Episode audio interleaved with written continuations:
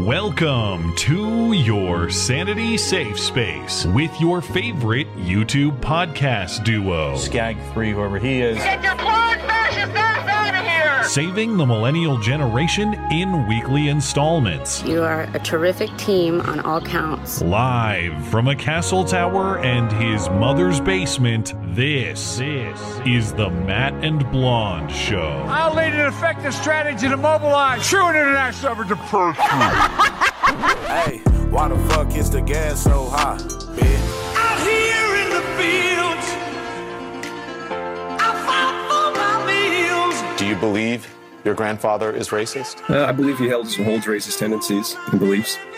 Why do you say that? He's just a stock American Christian male. Older, you know, that's just how they are. It's uh, the conspiracies and weird random racist things and they say, yeah, sound, and it doesn't make sense, but they're just scared. I don't need to be forgiven. It's not against the law, ho. Fuck you. What do you mean they're scared? I feel like a lot of people of that generation are caught up in this 24 uh, hour news cycle of fear and, and paranoia perpetuated by some other news stations, and it reinforces and galvanizes racist people and their beliefs. I doubt it. You are fake news. Congratulations, butthead. Very fake news. You sound like a hysterical bleeping snowflake lesbo bleep. I agree with that. You suck. Fuck you. Jeez. All right, America, go to the YouTube right now. Big ups to Rebecca for keeping Matt woke. Congratulations to both of you. You're awesome. I can't do it. We'll do it live. We'll do it live. Fuck it. Hello and welcome to the show. It is a great show. It is a terrific show. It is a tremendous show. Frankly, the very best. You can ask anyone about that. People often do, I'm told. This is the Matt and Blonde Show. My name is Matt Christiansen. I'm flanked on my right, as always, by my wonderful co host, Blonde. Welcome. Hello. I just watched, I know you just watched, the Ray Epps 60 Minutes interview. It just came out. So um, I won't be able to play much of it other than what they released a day or two ago. Can confirm was hilarious. I am now much more convinced that he's a fad because he had no convincing explanation for all of his behavior, up to and including saying by text that he helped, quote, orchestrate January 6th. And did you catch the part where he said, Yeah, I called up the FBI on January 8th to say, Looks like I'm wanted for questioning. I'm here to surrender. I'm here to volunteer myself. And the FBI was not interested in talking to me for two months after that. Why not? Dude. That's weird. The marketing firm that uh, helped him get through this interview should have given him better answers. Like the answers he was giving were just inexplicable. They're not even trying to convince people. That's what pisses me off. This was so low effort. I'm so jaded, uh, and I my response to everything is that's not even him. That's a body double all the time. It didn't. Act, I think he's lost some weight. To to his credit, I guess. I think he's lost some weight, so he looks slightly different. And in fairness mm. to him, he probably would be trying to look different if he's not if he's trying not to be out of the public eye, which seems like he is. But I, I don't hope know, he man. Has cancer. Tiffany Dover, Ray Epps. I, I I have a body double. This is not even the real me. I'm on the couch watching something else, drinking a beer right now. You do the, have a body double. He goes to my gym. I see him all well, the time. He looks just like you. Oh well. Uh, I, hopefully we're not. We've never been in the same place at the same time, right? So maybe it is me. Who knows? Maybe I'm doing some scouting. I need some North Idaho property or something. anyway, We'll, we will discuss more of that in a moment. Uh, plus, we all knew it was coming. I don't even know why I had a moment of surprise about this, but yeah, the Alec Baldwin Rust shooting saga is now all but concluded. In fact, he actually is nearby right now, resuming filming on Rust in Montana. They're saying it's still possible that he might get charged. Almost certainly now. Alec Baldwin got away with killing a chick. I don't think it's over. I don't because think I think he's gonna based on what I saw this last weekend, I think he's going to shoot someone else on accident. and then we're going to be right back. I don't think they're going to let it go a second time. Well, he know. did have a what would appear to be a lever action rifle pointed almost straight at his own nuts. So maybe he'll shoot him. Wouldn't that be something? Yeah. We'll check in with that story. Then, uh, as you heard in the intro, there, the grandson of Andrew Lester, who shot black teen Ralph Yarl, uh, at his home last week. He says his grandpa is very racist from watching so much Fox News, and that's at least in part why his grandpa did it. We'll discuss the case, plus a bunch of other cases that uh, are very similar to a fraction of the attention. The Bud Light lady behind the decision to make um, Dylan Mulvaney, what do you like better? Do you like Tranny Canny or Tran Can? Tran Can. Tran Can, the Bud Light Tran yeah. Can lady, she's out. uh, administrative leave. And I, am still waiting until Amy Schumer gives the green light to drink Bud Light again. If, if Amy Schumer says it's okay, I don't know how Amy Schumer feels about this, letting this uh, diversity inclusion expert go. Anyway, stock's back up. We should have we should have uh, gotten on that. I've seen I've seen people say that. I'm I'm buying the right wing outrage dip next time. Maybe, yeah, maybe really. it's as simple as that. Uh, there's another preposterous conviction on gun charges. This time it's the uh, so called uh, auto keycard case, in which two men are now apparently going to prison for etching the wrong shape into a chunk of metal. I'll explain that later in the show, but this is yet another concerning case for both your Second and First Amendment rights. Later on in the show, journalist Seymour Hersh alleges Vladimir Zelensky, the Ukrainian president, has been embezzling all your money, which is certainly believable, but uh, we do have some specifics to offer, or at least Seymour Hersh does, if you believe them. And uh, before we get out of here, we have Hoax Hate, uh, a Hoax Hate double feature, in fact. And tonight's movie review is Titanic. So stick around. We'll see if it takes us three hours to talk about this three hour movie. We'll catch you up on your super chat in between topics as well. Of course, 10 bucks and up on the Sunday show because we are no good low down money grabbers. It will be all this and more in your favorite couple hours of listening material. Remember, you can find everything show related and support the show for as little as a buck a month over on the website. That is mattchristiansenmedia.com. We also have show merchandise for sale over on the site. Plus, we have offers from friendly listener owned businesses as well. This week's feature business is who else? Our friends at Hero Soap Company. Do you love freedom? Do you love being clean? Then you'll love Hero Soap Company, made in the USA. Chemical and fragrance free. A portion of each purchase donated to veteran and first responder charities. Initial subscription purchase is matched bar for bar and sent overseas to deploy troops. Let freedom clean. Hero Soap Company.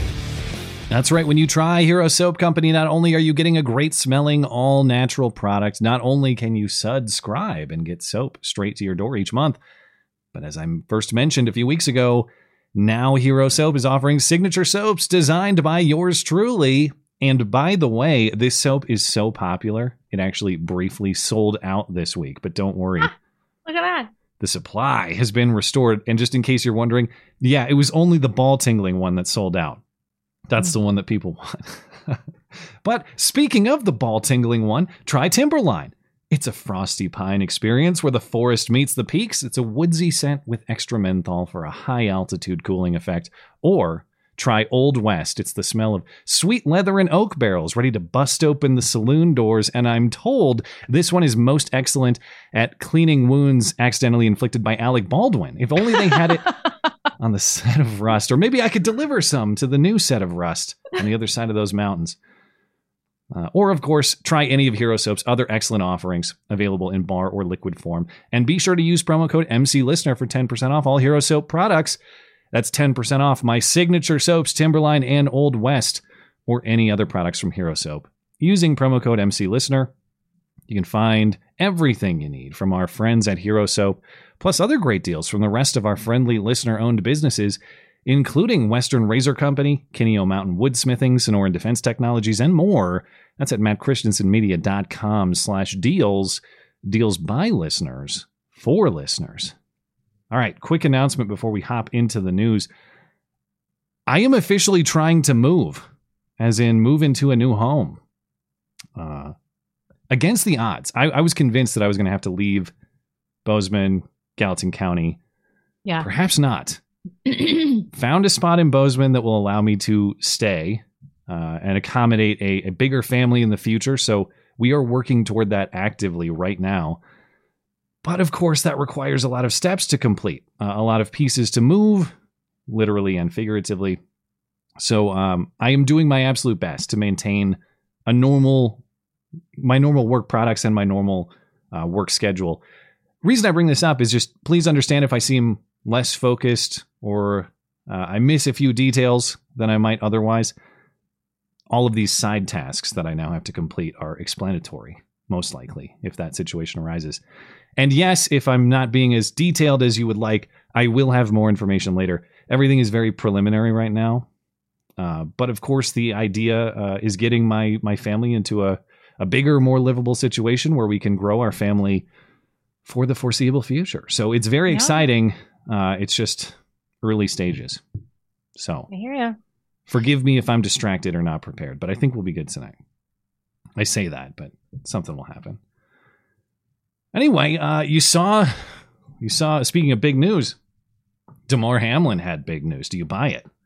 No, but I I kind of feel for the guy because it's like he wants to tell the truth, but he can't. You know, It does have that vibe. He, Yeah. He's he's not saying everything he knows. For sure. But recall the case of uh, Damar Hamlin, the Buffalo Bills player who collapsed and suffered cardiac arrest on Monday Night Football on January 2nd. But of course, it had absolutely nothing to do with anything that you might think that it has something to do with. None of that. This was, um, well, th- this week, Damar Hamlin announced not only has he fully recovered, the headline of his announcement is that he plans to return to professional football. But as part of this announcement, Hamlin uh, finally clarified what happened to him. He said it was, quote, basically commotio cordis. As we've discussed previously, that's an extremely rare occurrence where sudden impact causes the heart to stop. Um, everybody told us that this was actually a normal thing, even though nobody had ever heard of this until watching Damar Hamlin collapse and then scrambling for an answer. But here's Damar Hamlin's explanation this week. The diagnosis of pretty much what happened to me was basically commotio cordis. It's a direct blow at a specific point in your heartbeat that causes cardiac arrest. And five to seven seconds later, um, you fall out. And that's pretty much what everyone's seen January 2nd of this year. Commotio cordis is the leading cause of death in youth in youth athletes across all sports. So that's something that I personally will be taking a step in to make a change. Now, see, He it's looks the, like shit, dude. He's been through some things. Commotio cordis is the leading cause of youth athletes if you don't count gang shootings of Chicago basketball players. Then commotio cordis is the leading cause. It's very specific. Is that Um, true? Well, he means on the field, of course. It- it- so I, to, to be completely sincere, he means the leading cause of death among young athletes, like in the field of play. No, which is it true that it's gang violence? what? Then what is gang violence? That the The- that the other greatest cause of death in the Oh well, that I I, I was talking about that uh, in a video the other week uh, when they say that that that guns are the leading cause of death Oh, for right, right, right. children. Okay, yeah, it's pretty much exclusively. I thought you were saying the NFL had a gang violence problem. no, I sorry, I meant uh, I was implicitly referring to like Chicago basketball courts as a place where you might find a lot of uh, athletic deaths. Yeah. Yeah. Card African Americans. Anyway, um, so fir- first of all, uh, what is basically commotio cordis? Was it basically commotio cordis, or was it actually commotio cordis? Because to say basically implies you're glossing over some significant detail. But if it was commotio cordis, why has Hamlin's answer changed, or at least why is he willing to say it now? Because recall, just two months ago in February, Hamlin appeared on Good Morning America and refused to answer what his medical diagnosis was.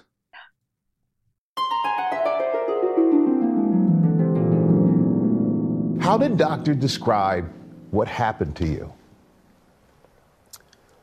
Um,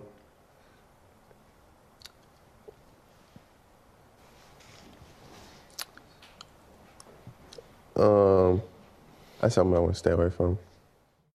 Oh, That's how it aired. That's not even edited. At least not by me. It's by ABC. But if Commotio, Commotio cordis was the answer and has been the answer the whole time, why would he refuse to answer then? You can give that answer and let the pharmaceutical companies off the hook. So what was the hesitation at the time? Um, when, he- uh, What do you think the arrangement here is? That they paid him a bunch, and in exchange, he is contractually bound to not say anything about this. Do you think it was actually pharmaceutical companies? Do you think it was the NFL? I'm going to guess the terms of the deal were under construction at the time of that original interview, and they are now finalized. That's Yeah, going to be my for sure. guess. I, I can't tell you with confidence what happened to him. A, I'm not a doctor. B, I wasn't there to evaluate him, but I can tell you with confidence as a layman, that is a guy who knows a lot more than he's saying. Yeah. Um, uh, as far as Commotio Cordis being the leading killer of young athletes, well, this is still something that's fewer than 30 times per year. It's not always fatal. Almost exclusively teen boys. The mean age is 15. Damar Mm. Hamlin was 24 when this incident happened. And the reason that it happens to younger uh, teens is because their thoraxes are less developed, which means the heart is less protected from impact. Not only is. Damar Hamlin an adult, he's an adult in peak physical condition whose job is hitting people all the time, wearing shoulder pads with a chest plate for chest protection. I- It's possible. I'm not here to tell you it's literally impossible for this to be the case. I just, if this is accurate, it is the rarest of the rarest thing ever. Anyway, speaking of miraculous recoveries, after only two months and change off the job, hospitalized for depression and whatever other numerous diseases he assuredly has, Senator John Fetterman of Pennsylvania has returned to work uh, at the Capitol in Washington, D.C. His initial appearance was exactly what you may have expected it to be, at least in terms of his attire. He uh, he clearly chose, I would say, not to dress for the occasion.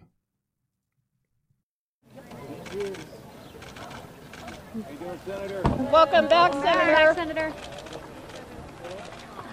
Senator, How are you feeling, Senator? Senator, are you confident you could serve your full six years? Okay. Man, his gait is all messed up too.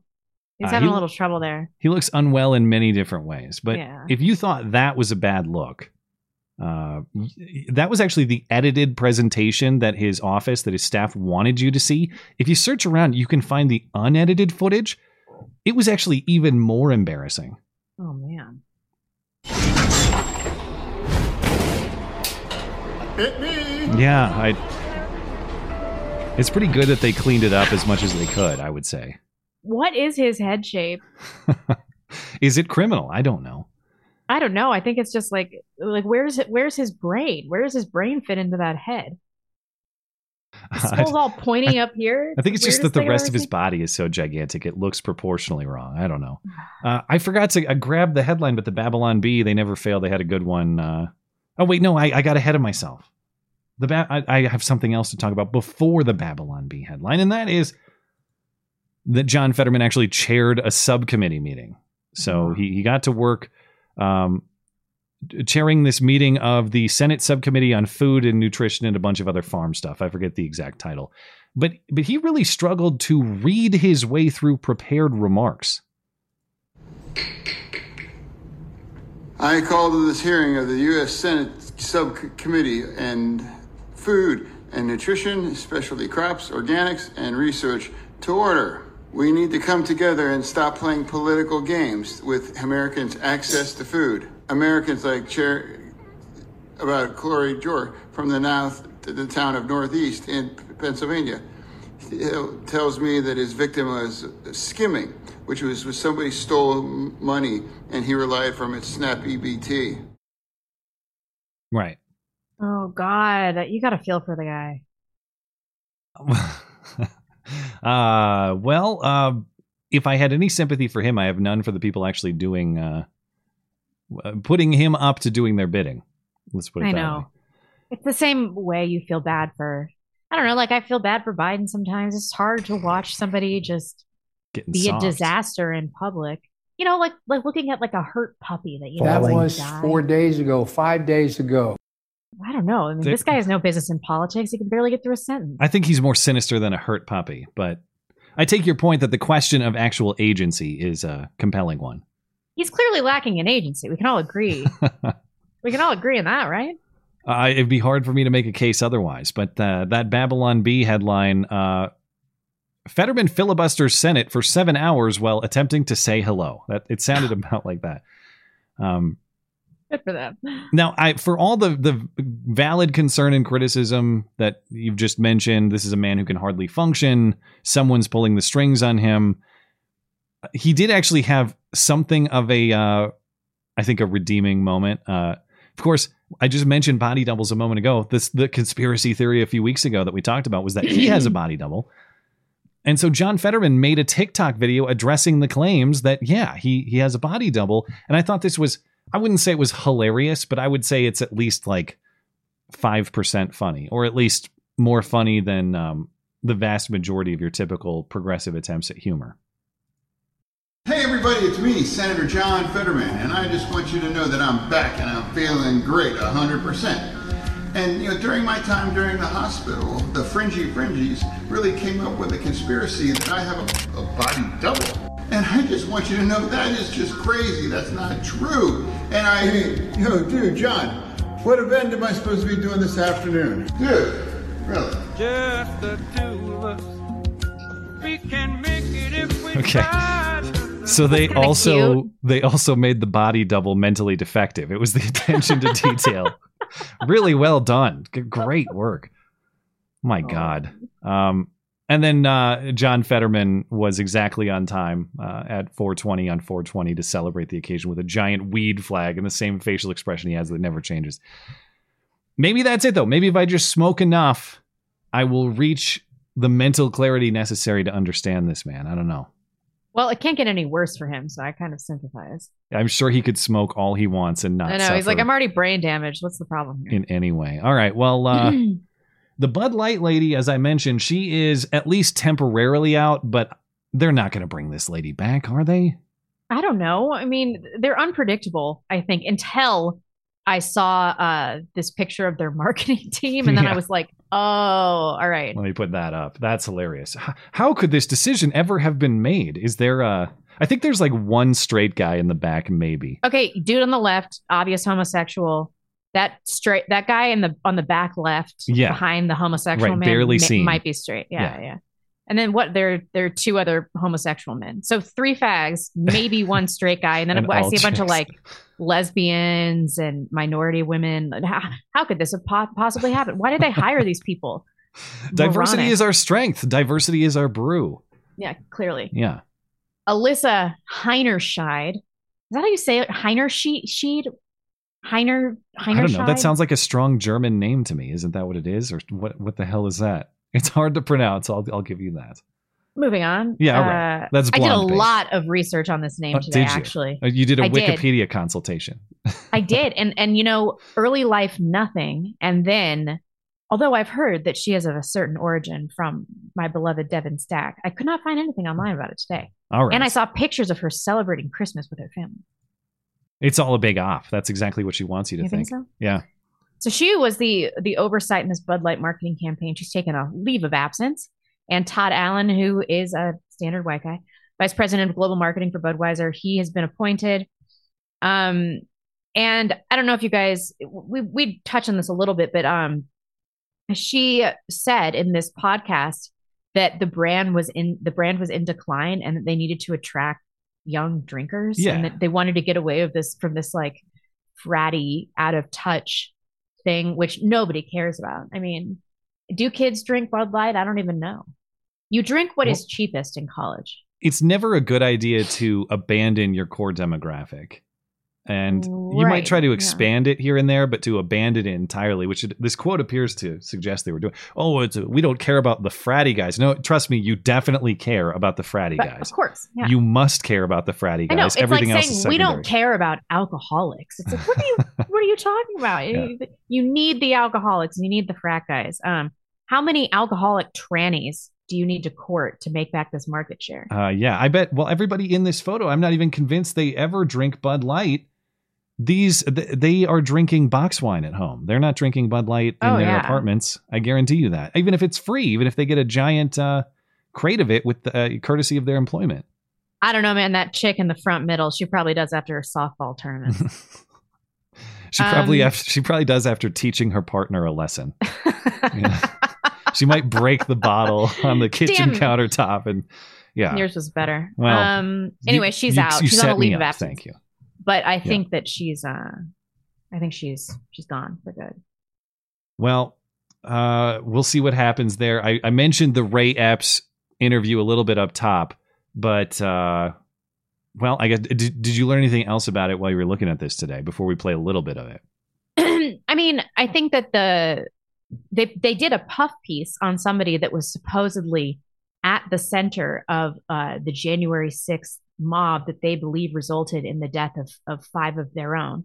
And, and they're doing this this puff piece softball interview that's totally sympathetic to him. Why would they do that if he wasn't a Fed? It is weird how this is the one guy they're willing to forgive about January 6th. But yeah, this evening, this just debuted a couple hours ago. This is Ray Epps on 60 Minutes on CBS this evening. We are going to the Capitol. Who is Ray Epps? A former member of the Oath Keepers who served in the Marine Corps and was an ardent Trump supporter, or at least he was, until conservative media post January 6 began insinuating that he was a government plant for the deep state. What exactly was the role of Ray Epps in the chaos of January 6th? No matter how many times they push this conspiracy theory, this lie, it'll never become truth. Okay. Nobody was insinuating this. We were just saying it outright. yeah, let's let's be clear, right? Yeah. Uh, so, uh, as I mentioned, I, I, listened to this just before the show in full, and the, the premise of the interview is really debunking the idea that he was a an FBI source and or an employee of the FBI. But right. I don't have to allege that he is a secret Fed just to ask why was he never arrested when others were arrested for far lesser things. And there's no explanation in this interview. Mm-hmm. Exactly. A- according to the interview, as I mentioned, Ray Epps says he called the FBI because he saw himself on one of these if not wanted for a crime, wanted for, for questioning posters. He said, Yeah, that's me. I'd like to turn myself in January 8th. And then, according to Ray Epps, the FBI didn't call him for two months after that. Why not? The FBI had a picture of him at the front of one of the first breaches of the, the barricades uh, before people entered the Capitol. He would have been uh, the guy on the quote unquote front lines of this warlike event. And the FBI, who wanted to track down every single person, yeah. had basically no interest in not tracking down Ray Epps, talking, returning his voicemail effectively. How could that be? In the interview, um, Ray he has this hilarious moment saying, "Well, the real people who incited everything are those who questioned the 2020 election. The uh, who incited people more?" He asks. Um, was it was it the politicians who lied about the election, or was it me, Ray Epps, the guy telling people exactly what to do at the scene of the crime? Right and it's a weird it's weird reasoning too. It's like, didn't you, Ray Epps, yourself have questions about the election? Isn't that why you were there? By your own reasoning, are you not guilty on that base uh, of that base level of incitement too? Right, and if he really was a man of principles, as as they are portraying him, um, wouldn't he be still uh, expressing some level of skepticism? Like he's like, well, the the right they they pulled out all these conspiracy theories about me, so I totally abandoned my my principles. It's like, what that yeah. that made you abandon your principles? Why? He said in this interview that it broke his heart to see the Capitol invaded. What a fag! He was oh, whatever. It's exactly what he advocated the day prior. We don't need to go over that again. Uh, they asked him, "Hey, why'd you text your nephew that you quote orchestrated it?" And he has no explanation beyond ah, poor choice of words. That's just, you know, my nephew, we we just uh we make inside orchestration jokes all the time. I've thought about that and I don't do that anymore. They say that he had to sell his five acre ranch outside of Phoenix because of the threats that he was receiving. And so now he lives with his wife in an RV in an undisclosed location uh, somewhere in the Rocky Mountains. Well, who the hell bought this home knowing that Ray Ep- maybe they didn't know, I guess, but presumably you would know who the prior owners were. I would think you might if you're if you're buying a 5 acre ranch. That's a pretty significant investment. Yeah. yeah, Ray Epps lives there and he's leaving because of all the hostile threats he's receiving. You should pay top dollar to move in. Who, yeah, really. How, how was no this one will try sold? to kill you in this house. I promise. That's that's I don't know. It's quite. I came away with this from this with more questions than I entered, and there were plenty when I entered. Anyway, it seems like they shouldn't have done this. It seemed like a bad move. I don't know. I, I, I don't know. There's there's nobody who is Ray Epps skeptical who is at all persuaded by what they saw here. No. Uh, for the last few weeks, we've been uh, discussing the de- the uh, developing federal case of the uh, the so-called abortion pill, mifepristone. Uh, one federal judge in Texas said the FDA didn't follow its required procedures in approving it, and so the drug should be off the market. Another federal judge in Washington said the drug must remain on the market uh, while the case is adjudicated, at least in the states relevant to that case. And what to do with the drug while the case is decided was appealed to the Supreme Court. Well, this week the Supreme Court allowed the drug to stay on the market while the case is decided in the lower courts, so there will be no interruption in availability of this drug for now. Um, it is possible, though, of course, if not very likely, that the Supreme Court will decide the actual merits of this case in the future if the case is appealed to them. The opinions of the justices in this decision uh, were not disclosed, with the exception of Clarence Thomas and Sam Alito, who publicly dissented in an opinion written by Alito. Bottom line, though, it is very weird how this Supreme Court, that has been constantly characterized as these rabid anti abortion, anti women activists uh, type ideologues, somehow they chose uh, not to be that in this particular case. So, yeah, I do hate that this has been politicized, though, because this was obviously a procedural matter. Yeah and the other drug that requires an abortion isn't up for debate because it's not the same procedural issue that they had with mifepristone. Yeah, I assume the F- the FDA just uh, handled that uh, handled handled the approval of that drug differently. That would be the distinction. Uh, yeah, yeah. Um, so yeah, I, I just hate this has been politicized. I don't know why. Uh, if we're going to talk about this from a political standpoint, like then they should keep making this drug, but just in, like really restrict access to it if that's what they were. I mean, why why does it have to be? Why does the right wing have to be like they need to stop making this drug? It's like no, a lot of drugs should be regulated more heavily. Women shouldn't be able to get birth control. Uh, and to your point, this is it's this apparently has, uh, or your point in prior streams, this apparently has uses outside of abortion itself. It is not strictly for, it of course can be used for that purpose, but that is not its only purpose. I bet if you looked at all the cases in aggregate that it, this is used for, more than half would be non-abortive purposes. Hmm. um. Well. Uh. Should I say? Uh, no. No. I'm not going to do it. There's no transition here. I thought you could say like we're about mi- to talk about Sudan. What were you going to say? Like mission aborted. Anyway, uh, we, we oh, got okay. our guys out of Sudan. It's getting crazy there. There's some kind yeah, of was, African civil war going on. I don't know anything about this conflict because I have no interest in in African conflicts because they're basically all the same. Um, AKs but I was reading and, about uh, machetes. That's that's pretty much. Yeah, it. that's pretty much how it's going. Yeah. yeah. So it, there's infighting between two rival rival groups, and one is the Sudanese army, and then there's this paramilitary group, um, the Rapid Support Forces. So it's pretty much what you would imagine. They're like okay, we're going to have a civilian overthrow, but I don't think that anybody actually has intention of giving up power in favor for civilian rule. Um, and so it's just, you know, standard African destabilization. And it's become increasingly violent over the last few months. And so they're like, we better get all foreign people out of this country. Um, the airports are closed, the skies are unsafe. So thousands of foreigners, including embassy staff, aid workers, students, um, have been trying to get out, and lots of them have been unable to get out. I don't know what you're doing in Sudan, people, aid workers. Oh, aid workers, not AIDS. Not workers. AIDS workers. Oh, that is, that thank is you. Yeah. Um. So yeah, we got uh, a, a little bit over hundred people out. They were um basically all U.S. Pers- personnel and their dependents uh, that have been safely evacuated, but there are people from other countries um, ambassadors from other countries that are that are stuck there. Um, what I do know for sure is that endless foreign aid will stop Africans from doing African stuff. Like just a little so bit more. If we just keep giving them foreign aid, they will um, they will stop these civil disputes and yeah. it'll be fine.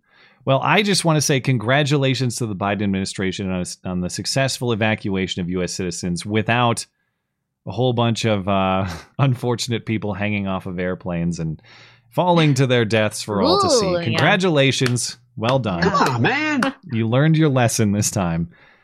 Credit where due. All right. Uh, it, one last quick story before we get to the uh, racist grandpa shooting. But uh, this is sort of there's a lot of stories tonight that are like, yeah, we know, but here are the details. I can't nice, right? I can't believe that Biden people orchestrated that bullshit intel letter that said that Hunter Biden's laptop was Russian disinformation.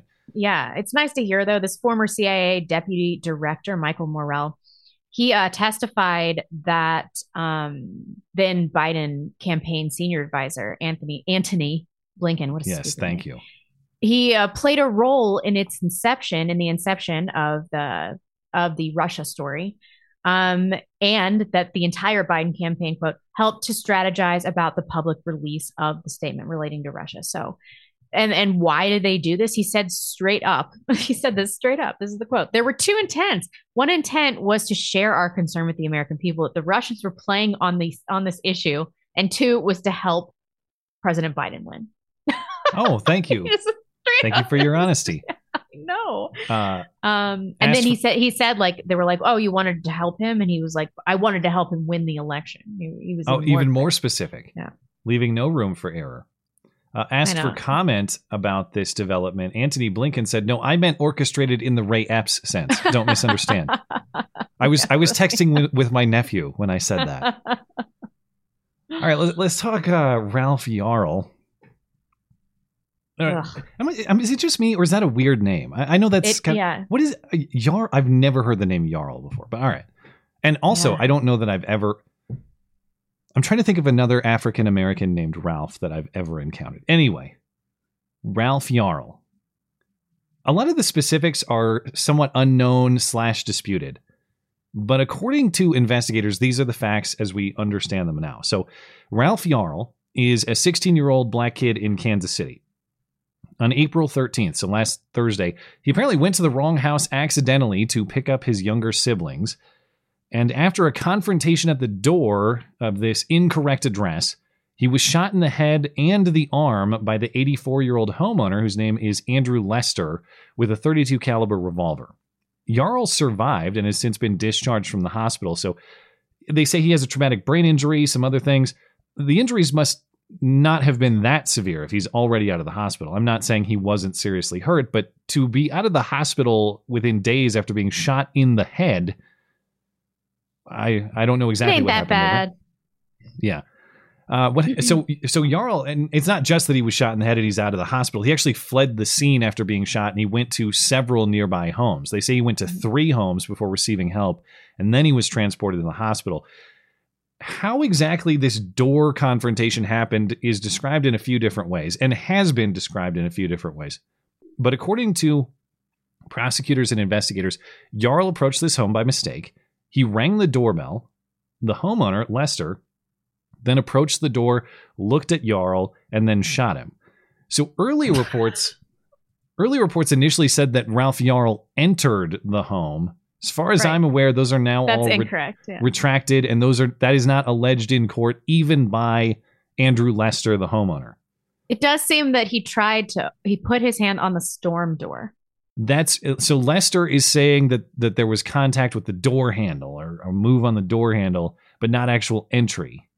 Hmm. Uh, Lester says so. This is the homeowner. He says he was going to bed when Yarl rang the doorbell, which alarmed him.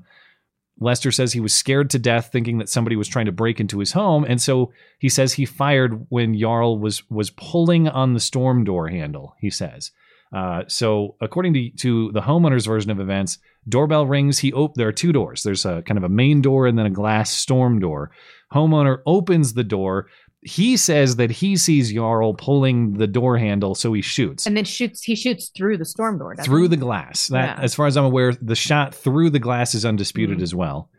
Uh, Yarl says he never touched the door handle. Now, as a matter of the law here, whether or not he touched the door handle is probably irrelevant. Uh, that is to say, if he touched the door handle, it's still probably not a justified shoot. Now, I'm not saying that we're getting all the information exactly correct here. I still have a suspicion that There's more to this story. there's more to this story, but but I, I don't raise the door handle point to imply like, oh, if Ralph Yarl touched the door handle, then it's a justified shoot. I, I just want that. I just want it to be understood that that fact is disputed. Not that it necessarily changes the nature of the charges or a possible. not the nature of the charges, but it does. It does. I think create a moral distinction. yeah, we'll get to some interpretations here in a minute. Um, because well, I think there are several ways to interpret this, but but uh, and of course there's only one actually. The grandpa's really racist. We'll get to that too. But the Clay County prosecutor Zachary Thompson said at a press conference, "quote There is a racial component to this shooting, but he didn't explain exactly what that is. According to Lester's statement to police, there were no words exchanged between Lester and Yarl. But Yarl says that when he fled, Lester yelled at him, "quote Don't come around here," which sounds like an accurate 84 year old quote to me. But I've seen no accusation of racial language um, Mm-hmm. other than the prosecutor. It, as far as I can tell, the way they're making this racial is that Lester, in his police interview after the event, uh, told the police that I heard the doorbell ring, I opened the door, and I saw approximately an approximately six foot tall black male. And they're saying that because he described him as black, that implies racial motive or racial hatred. It's the most distinctive part is, of his physical characteristics. He's describing. He's describing the suspect. Like, what's the problem? I- you're not allowed to describe people, I guess, at this Yeah. point. So Lester was charged on um, on Monday with two felony counts: assault in the first degree and armed criminal action. He's now out on two hundred thousand dollars bond. If convicted, he faces effectively the rest of his life in prison. I forget what the exact uh, number is, but it's uh, oh, uh, so the assault charge carries ten to thirty years. He also uh, faces between three and fifteen in the armed criminal action charge. So if he's convicted, he's going to die in prison uh, Yeah. in all likelihood. And of course, uh, the pitchfork mobs have been demanding Lester's arrest. They surrounded his house and vandalized it, uh, among other acts of aggression. And some of those demands are for hate crime charges. So, um, as I mentioned, I think the sole basis for the hate crime allegation here is pretty much the fact that one guy is white and one guy is black, and the uh, the white guy described the black guy as black. Those are the hate crime facts, as I understand them. And uh, we need a hate crime upgrade here because life in prison for an 84 year old man is not good enough, of course. Now, hate crime, there is a hate crime statute in Missouri, but there are no hate crime charges filed or hate crime enhancements filed in this case because under Missouri law, uh, the charge that the, the prosecutors brought in this case, that first, first degree assault, that can't have a hate crime modification because it's already too severe. It's a class A felony. So, if I understand correctly, under Missouri law, they don't bother with hate crime enhancements on the most serious crimes because they're already the most serious crimes. yeah, yeah. They charge Lester with the most serious charge that the facts plausibly support. That's still not good enough for the activists. And um, of course, what the uh, what Missouri can't do, potentially they may call in the feds to take care of. So they can. Um, it sounds like there's some some effort to give this old man the uh, the McMichael treatment from the Ahmaud Arbery case. So uh, remember the, the the McMichaels, the guys who chased down Ahmaud Arbery, and there was that conflict or there was that confrontation, and they fought, and Ahmaud Arbery ended up getting shot with the shotgun. He was dead. It wasn't just that they were convicted in Georgia; the feds went after that because it was a racial hate case. If they can drum up some kind of racial hate here, suddenly that's a federal crime to prosecute they would do the same thing. Analysts quoted in this Kansas City Star piece say they don't see the basis on which the feds uh, would do that, given the facts as we have them now. But of course, Ralph Yarl and uh, his family, they've been invited to the White House when Ralph is ready to go. So I'm sure they can just hook him up with Merrick Garland and company while he's there. And where there's a will, there's a way. There's a federal case here if you just poke around. Uh, poor So- old bastard. as far as interpretations of the case and, and what happened here, I'll, I'll give you mine first, and you can tell me if you agree or disagree. Uh, to me, the fact that both parties agree on uh, the doorbell ringing strongly strongly suggests doesn't guarantee, but it suggests to me that this was not an attempted break-in Mhm. because burglars generally, though not always, burglars aren't ringing doorbells though sometimes they do to assess if someone's home. But the fact that they both agree on that fact that Ralph Yarl went to the door and rang the bell, and as far as we're aware, he's by himself, that suggests to me that this was not an attempted break in. But I recognize that there's room for interpretation there. I, I can also see an order 84 year old man making an improper snap judgment. As, as far as I'm Uh, was it improper? I don't know. well, if the facts are as presented so far, then yes. Um, but but if there are facts being concealed, we don't know. But Uh, you can't shoot someone for touching your doorknob. That that's okay. Hear, hear me out. All right. okay. So he, this is Northland, Kansas City. I- Yeah. I think this is Northeast Kansas City, which is an unsafe neighborhood. Um, this guy's 84. He's seen some shit, you know. And then sure nobody. Yeah. nobody ever. He's probably been assaulted and robbed a whole bunch in Kansas City. Kansas City is a for real crime town. It's not as bad as St. Louis, but like it's not great. So he sees all this fucking riffraff all the time. It's 10 o'clock. Nobody ever in like the history of the last decade has come to his house at 10 o'clock. Yeah. And then he sees some like big brother, you know? Well, he's, he's- six foot tall, 170 pounds. He's not the biggest, but he's tall. That's a this dude's 84. And he makes a decision that like it's finally his time that he's gonna get murdered by a black guy. It's, it's time. This is this is what's gonna They've happen. Come for me. They've come for him Yeah. and um and then he uh shoots him. Now, is it what I would have done? No. I but I would I would have never lived there in the first place. I wouldn't That have first mistake. That's true. Yeah. But you know, he's like, I'm fucking old and uh I'm not going out this way. Yeah. And yeah. I- I- so was it the wrong decision? Yes. Is it self defense under any legal standard in the country? No. But do I understand? Well, For sure. see, th- yeah, that's where we're making two different arguments. And one is how this will be decided in a court of law. The other is um, how you would react if you were in that situation. And Yeah. I can tell you for sure, if I lived in a if I lived in a similar environment with lots of uh, potential problems like you describe, and I had a some sort of unexpected confrontation at my doorstep in the dark of night, would I be similarly on edge? Yeah. Um, that that yeah, doesn't for sure. Yeah. You, you have to still have objective rules for what is and is not a justifiable shoot. And of course, if the facts are as presented here, this this almost certainly is not. But I also, I mean, but how many times of like a black dude coming to your door in North Kansas City is it gonna be because somebody's lost? 90% of the time you would just be getting robbed. This guy's just unlucky. Lester is. ah, well, he's made it this far. He must have had some. Uh, so the reasons I'm I'm I'm the the factor I I want to consider when hesitating a little bit to say that this was for sure an unjustified shoot is that I've seen this I've seen this movie too many times where everyone is Yeah, absolutely sure that this is the worst thing ever for reasons X, Y, and Z, but factors then, A, B, and C were not revealed right away. So I just leave the door George open Floyd, for that. yeah. No, no pun intended. I I just suspect that there's something that we're not being told so far here, and of course. Even the facts as presented, aren't that's not uh, that doesn't doesn't demonstrate some grand racist plot. Like someone comes to your house and you're suspicious of it and you're trigger happy, that is not the same thing as aggressively attacking people because of their race or something like that, which is how this has been framed in a lot of different ways. But I, what do I know? I know nothing. I, I don't know Lester, uh, Andrew Lester. You know who does know him is uh, his grandson. And his grandson confirms that his grandpa is very, very racist. So the key evidence for the hate crime case here is that old man Lester is racist because he watches a lot of Fox News. This, according to his grandson, Clint Ludwig, I think is how the Germans would say it. Uh, I've never seen a Clint Ludwig or Ludwig who looked less like a Clint Ludwig than this Yeah, guy. really.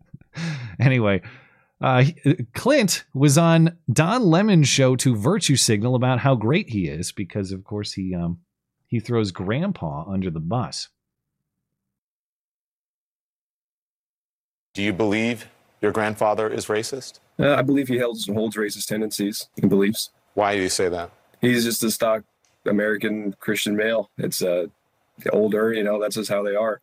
It's uh, the conspiracies and weird, random racist things they say, yeah, so, and it doesn't make sense, but they're just scared. What do you mean they're scared? Talk to me more, please. I feel like a lot of people of that generation are caught up in this uh, 24 hour news cycle of fear and, and paranoia perpetuated by some other news stations. And he was fully into that, sit and watch uh, Fox News all day, every day, blaring in his living room.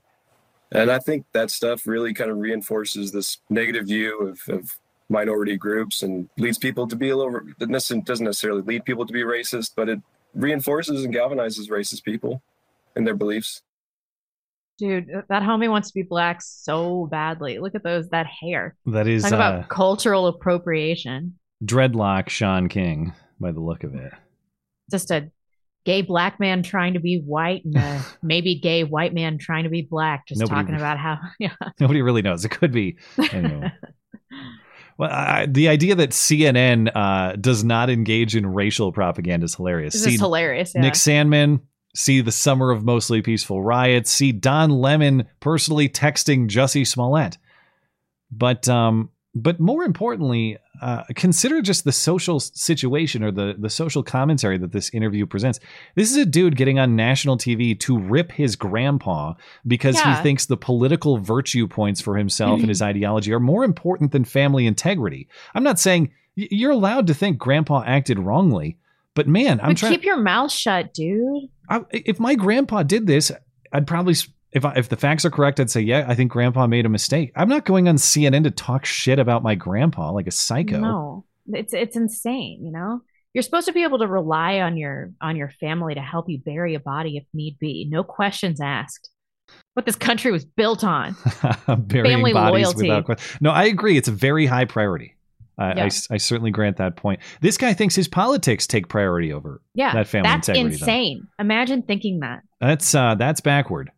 And um and I've buried the lead in his commentary too. The most race if the most racist thing your grandpa has ever done is watch Fox News, your grandpa is not racist. Okay, That's the Yeah. best thing you can come up with.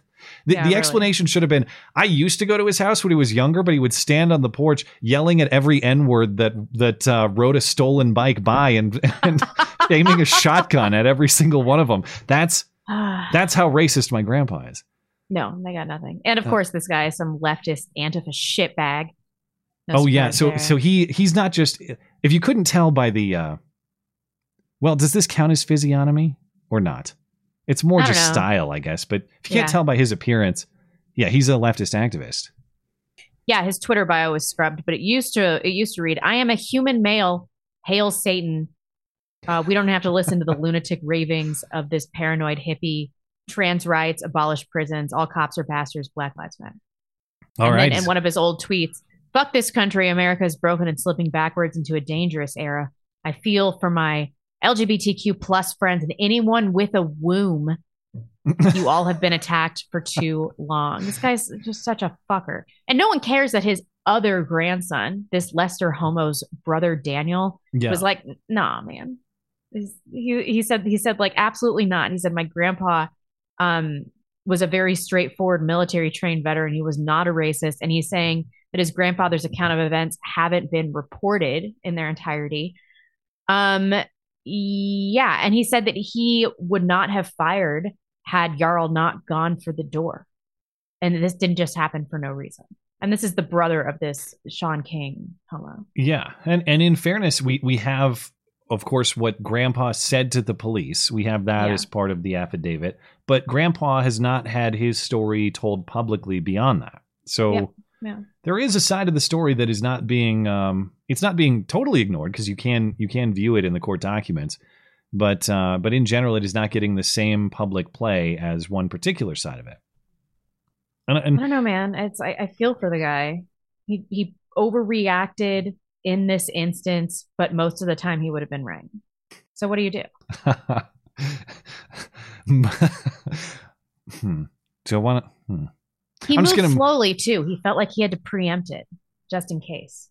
Yeah. Well, I guess yeah. You factor in your 84 year old reflexes, and He's like, I better kill this person that is walking up to my door because it's going to take me eight minutes to get to the gun, et cetera, et cetera. Yeah. uh, well, I do want to talk about a couple other cases before the top of the hour because I this claim that it's it's all these other networks that are that are or it's Fox that's engaging in racial propaganda, but all the other network or CNN in, in, in particular is not engaging in racial propaganda. Why is this story even a national story at all, if not purely for racial propaganda? The facts do not support a racial motive, at least so far. Uh, it, it, it appears to be, if if my interpretation is correct, uh, something of an accident on all parties. You got a kid showing up to the wrong house accidentally. You got grandpa who's too trigger happy, perhaps accidentally. I know that grandpa. Well, let me back that off a little bit. There's no there's no claim that grandpa shot accidentally. It's that his judgment was too quick. Okay. Um, but but again, how do I have racial motive against a guy who showed up to my house at random? How is that racial targeting? Yeah. And and Yeah. You why didn't shoot him at a gas station or something. why are we told that this story is racial targeting with, when others of nearly identical fact patterns uh, with black attackers are, are never characterized this way? So this actually did get a little bit of coverage this week. Uh, but uh, not nearly as much, of course. This is Gastonia, North Carolina on Tuesday. Several children were playing basketball, and the ball rolled into the yard of 24 year old Robert Lewis Singletary. Singletary, according to neighbors, was often annoyed with the kids uh, in the neighborhood, so he produced a gun and he shot at them.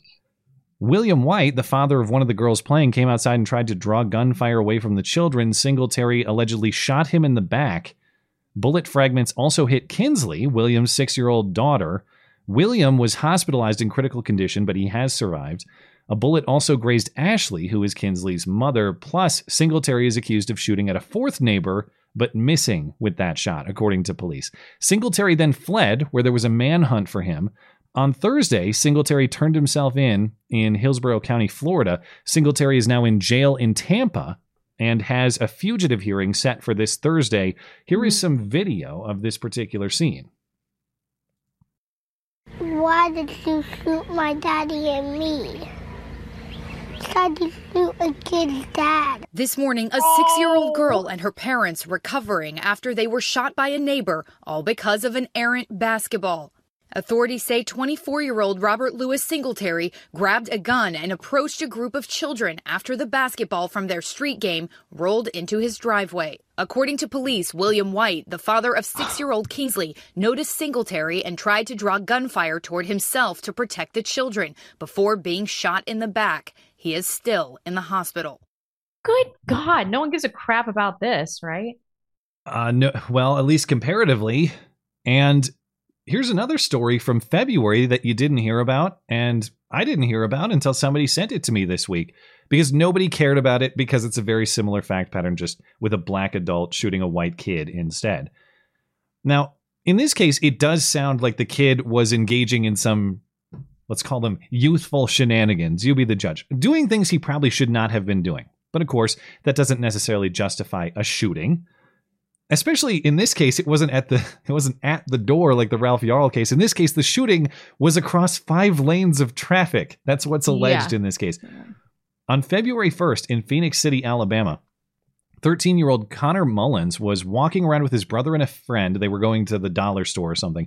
They wandered onto an abandoned property or at least a property with a vacant home. Their mother says they were playing, but then when they were playing, they accidentally broke a car window. So you be the judge of what may have caused that and what they were doing. But after breaking this car window, 50 year old uh, Taiwana Jakes Anderson, who is black, shot 13 year old Connor, who is white, from across the street. It turns out that she owns the property the boys were playing on and lives in a mobile home across the street. Taiwana Jakes says, says she fired in self defense, saying the boys shot at her, a claim for which, at least in my reading about this case, I see no evidence. Connor Mullins' hands were tested for gunshot residue after he was killed. They, there was no evidence of gunshot residue discovered. But here is some local reporting on this story.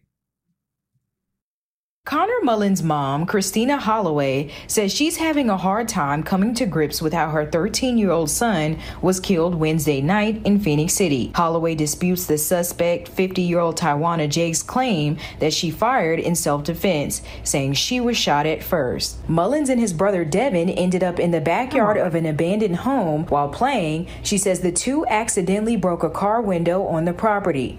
Moments later, Holloway says Connor was shot while his little brother Devin ran for his life. It was revealed in court she lives across the street in a mobile home, and officials say she shot across five lanes of traffic, striking Mullins in the neck and killing him. Jakes was denied bond and is back in the Russell County Jail. These are totally different circumstances. That wasn't her primary domicile. She wasn't there. She could have killed any number of people that were just passing through. Yeah, I think by any objective measure, this case is worse. This is uh, significantly worse. Um, as mentioned at the end of that story, there, Taiwana Jakes remains in custody and is charged with capital murder for the shooting. She was released temporarily on April 3rd, but she is now back in custody after the judge reconsidered. She's now held without bond pending trial. And actually, it's not even the first time. Just in September, Jakes was accused of shooting another man who was on the same property. I'm not clear what happened with that case, but she's done this before, at least it is alleged. And they would know if if he shot at her first. I mean, did he have a gun? As No. far as I'm aware, no gun Yeah. was recovered. Yeah. Uh, a member of Jake's family said in court that Tawana Jakes is not the same after losing her own son in 2011 to a gunshot wound. So apparently, to reach peace with her own son's death, she tries to kill or does kill other people. Was it gang violence? Was that what happened? There's no additional detail in this reporting, but Holy shit! What am I supposed to do in this situation? Like, what am I supposed to think here? Well, uh, apparently this case has nothing to do with race. Nobody will ask why Tawana Jakes is so racist, and nobody will make her the national poster woman of racism. Uh, How am I supposed to to not look at through look at these cases through a racial lens when it's what everybody else of every other race is doing in every case? This makes me tribalistic. It makes me feel like I don't give a shit about the facts of any of these cases. I'm just going to side with Whitey every time. I don't care. Even from a data perspective, and of course, the facts of these cases, as far as I'm aware, adults shooting children in this way or minors, Yeah. that's actually Unarmed very, kids, yeah. very, very rare, regardless of the race, as far as I understand. But of course, what they want you to believe that it's so common for racist white people to be attacking black people in this way. The reverse is statistically the truth. That that that uh, black attacks on white people are statistically, at least on a per capita basis, more common. Um, but yeah, well, the CNN. When is the CNN interview for uh, you know Tawana Jake's other kid to go on and talk shit about how racist, how anti-white Tawana Jakes is? When when can I tune in for that one? and where's where's the vandalism at her house Yeah. and the demand for hate crime charges solely on the basis that the people involved in this crime were of different races? And if you've never heard of Tawana Jakes until now, and I include myself in that, uh, in, in in not knowing this story, it's because the very same people that that Lester's grandson says are not racial propagandizers. They never mentioned this one Mm. solely because they don't care about the racial dynamics involved in this case. The single factor that determines whether the story is relevant to them, national or not, is is just what races are involved, but not just involved. Who, what races did what to what other races? It has to be a very specific direction. Well, the solution to all of this is um, self segregation, I suppose. Maybe Scott Adams is onto something.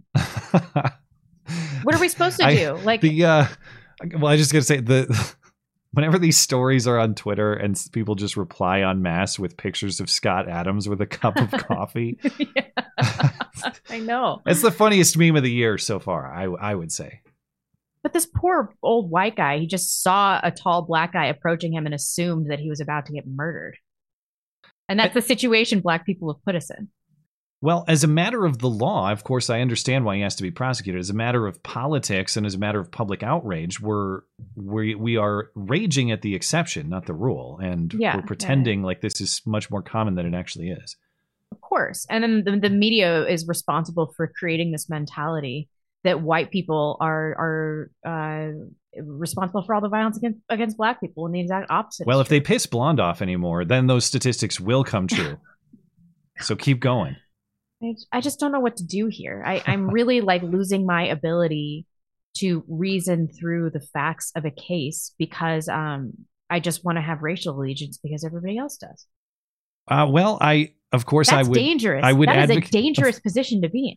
I, I would advocate against such things. Uh, but I understand that when racial tribalism appears to be the sole motivator for Yeah. the people in control of all these media broadcasts, yeah, I mean it's understandable why there'd be a reverse reaction. I don't I don't endorse that. I want commitment to the truth and I want commitment to principle. And the reality is that sometimes truth and principle have racially disproportionate outcomes. That's just the way that it is. But that doesn't mean that I want snap judgments about people on the basis of race or I want to assign guilt on the basis of race.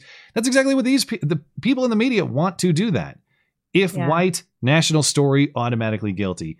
If black, reverse. Yes, and so it makes me my reaction want to just be tribalistic in the face of of evidence. Yeah. This guy does not have a self defense claim. He doesn't. He's totally screwed. Right? I mean, unless something changes, but yeah.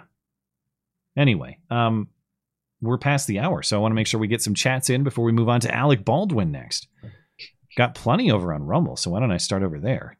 Appreciate you guys. Um, well, I appreciate support for the show everywhere, but uh, I will shout out Rumble once again that uh, the super chats are available over there and they're able to be read.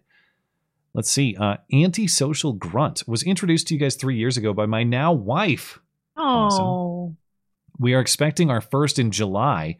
Even when I'm two weeks behind from vacation, I watch your videos regardless of the news. Love your banter. Well, very much appreciate it. And uh, I don't know how you found that catch of a wife, but if you could uh, inform those in the audience who are searching for similar catches, that would be much appreciated.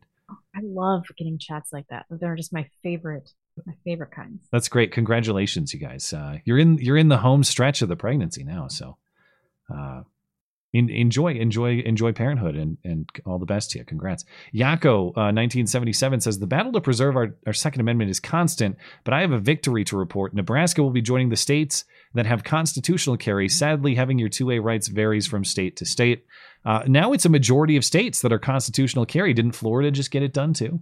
That's number 27. I think so. Yeah, I think you're right. So constitutional carry, they they want you to believe it's some extremist policy. No, in fact, most states in the union now are constitutional carry. So congratulations to awesome. Nebraska. Uh, Conservacock, blonde looking extra trad tonight. Wow. I. I guess it's the dress choice because the, the the braid is pretty stock, but the dress is that a new one? I don't know if I've seen that one before. Nope, just breaking out my trad clothes. Uh, I was Bro- feeling extra murdery, so I kind of felt like I had to offset it. calm it down a little bit. Some Uh, softness. Brox one one one one is now a monthly supporter. Thank you, Brox. I believe you're our maybe only our second monthly supporter over on Rumble, so I appreciate it. nice. Thank Um, you, dude. Brox also says for a laugh, look up Bill Burr's take on the Titanic movie. He even smells, or he even mentions Propeller Guy, Hillbilly Duck. Does he? I haven't seen that. because Did you laugh out loud? of course I had to mention Propeller Guy. It's like the outside of the draw me scene. It's the one thing I remembered from the movie when I saw it when I was ten. Oh, Uh, Brox also says blonde. The uh, the ging. How do I pronounce this word? Gingham. Gingham. Yeah, the Yeah. gingham is nice. Uh, now step up to the full dirndl. Oh, I'm ready. It's I don't even Dirndl these are. o'clock. I'm not German though, so it's Yeah. kind of larpy. Mr. Nibble says, for fuck's sake, people, get off YouTube and move to Rumble. Matt and Blonde get a bigger cut, and you won't support these censorious bastards. The Matt Walsh treatment just drives it home even more. Well, I, it's always been my objective to bring the show wherever people would like to view it. But of course, if you choose to support on Rumble, you do get that added bonus of uh, Raja Muhan not getting his cut. And uh, we all know that he's going to get us one day, sooner rather than later. Thank you, Neil. Nikki, uh, Nikki says, a tribute to Blonde for watching that long ass movie. Love the stream. And remember, no one is above the law except for Alec Baldwin, Jussie Smollett, the Bidens, and all of the rest. yeah, it's a longer, it's a it's a long list, getting longer by the day, but thank you for your generous support. Very much appreciated. We love you. You're very special. Liberative says, Well, I got Mohand over on YouTube, so I'm joining Oh, Neo no. and Realist here. He got Mohand too. Oh, and that was a few weeks ago or maybe a month ago or so. So glad uh, you are here and on other platforms. Hopefully your youtube insider keeps you both safe out there. Maintain exemplary work. Well uh, thank you for your support for the show and i'm sorry to hear that neil got you.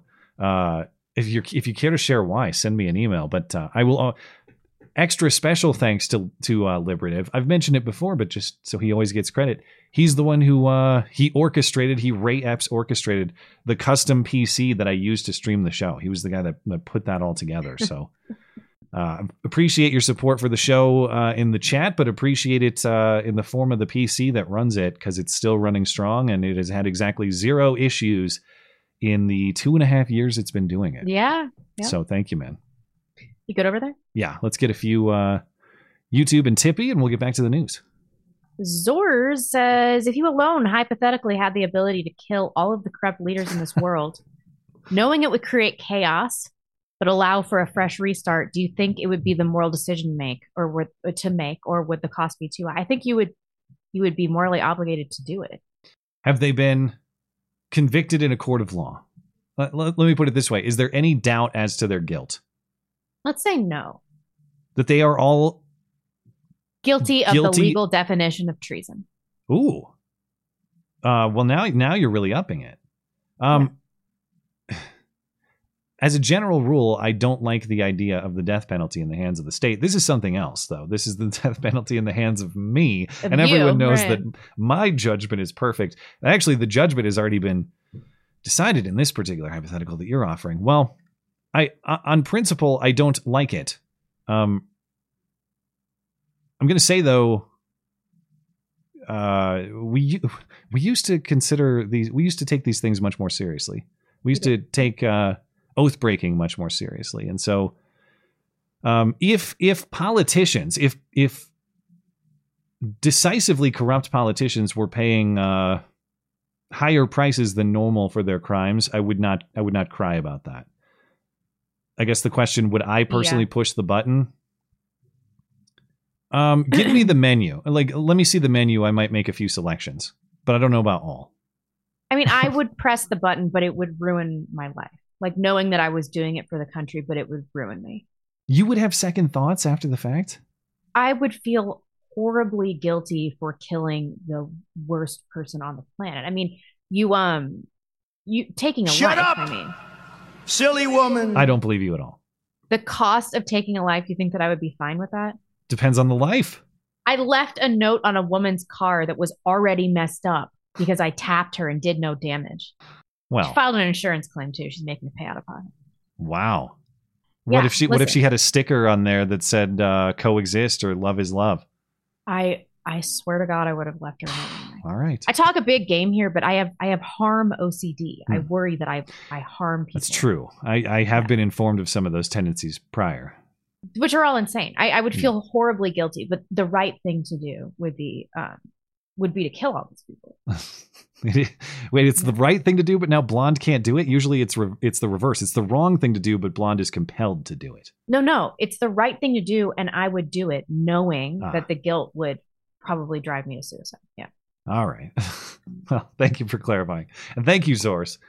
Oh yeah, I'm, I should be reading these more quickly. Uh, Yeah, we, we'll get a few more, but we are kind of up against the clock. So, I bought a nice fresh bar of your Timberland ball soap specifically to clean my butthole. ooh, I did not do this because I'm a homosexual, but rather because I'm a very it's a very dirty part of the body which warrants extra effort. Really, promo code MC listener. I do, uh, we have got the cleanest buttholes of any audience. Uh, Tim Pool, watch out. Our audience has cleaner buttholes. That's a big game, man. General grievance. thank you for the uh, free advertising, and I hope you enjoy your product. Appreciate it. General grievance. Well, I got stood up today, and that's the bad news. Good news is I found an IWB holster that fits my Ruger P95, so the day wasn't a complete waste. So here's some money for a woman that will show up. And Matt, I'm sorry to hear that. She was probably a bitch anyway, so walk it off, bud. Uh, well, you know, it, sometimes even though it sucks in the moment, I've been there. Um, you in ways that is uh, it's a nice clean escape because if it's the sort of person who's unreliable over time, you'd rather learn that sooner rather than later. That's Um, true. And I didn't know that uh, holsters were rare for this particular firearm, uh, or if they are. But uh, congratulations. Captain Norway, hi, thanks for the email, Matt. Looking forward to taking that shower. Nothing else to say, so I'll keep this message like Robert Reich, short and gay. Thank you. Poor Robert. General grievance. Ninja Kitty and I once high fived. He was leaving Matt's bedroom at the same time I was arriving. We locked eyes, clapped hands. Then I went into Matt's room, and the and the clapping continued. Wow.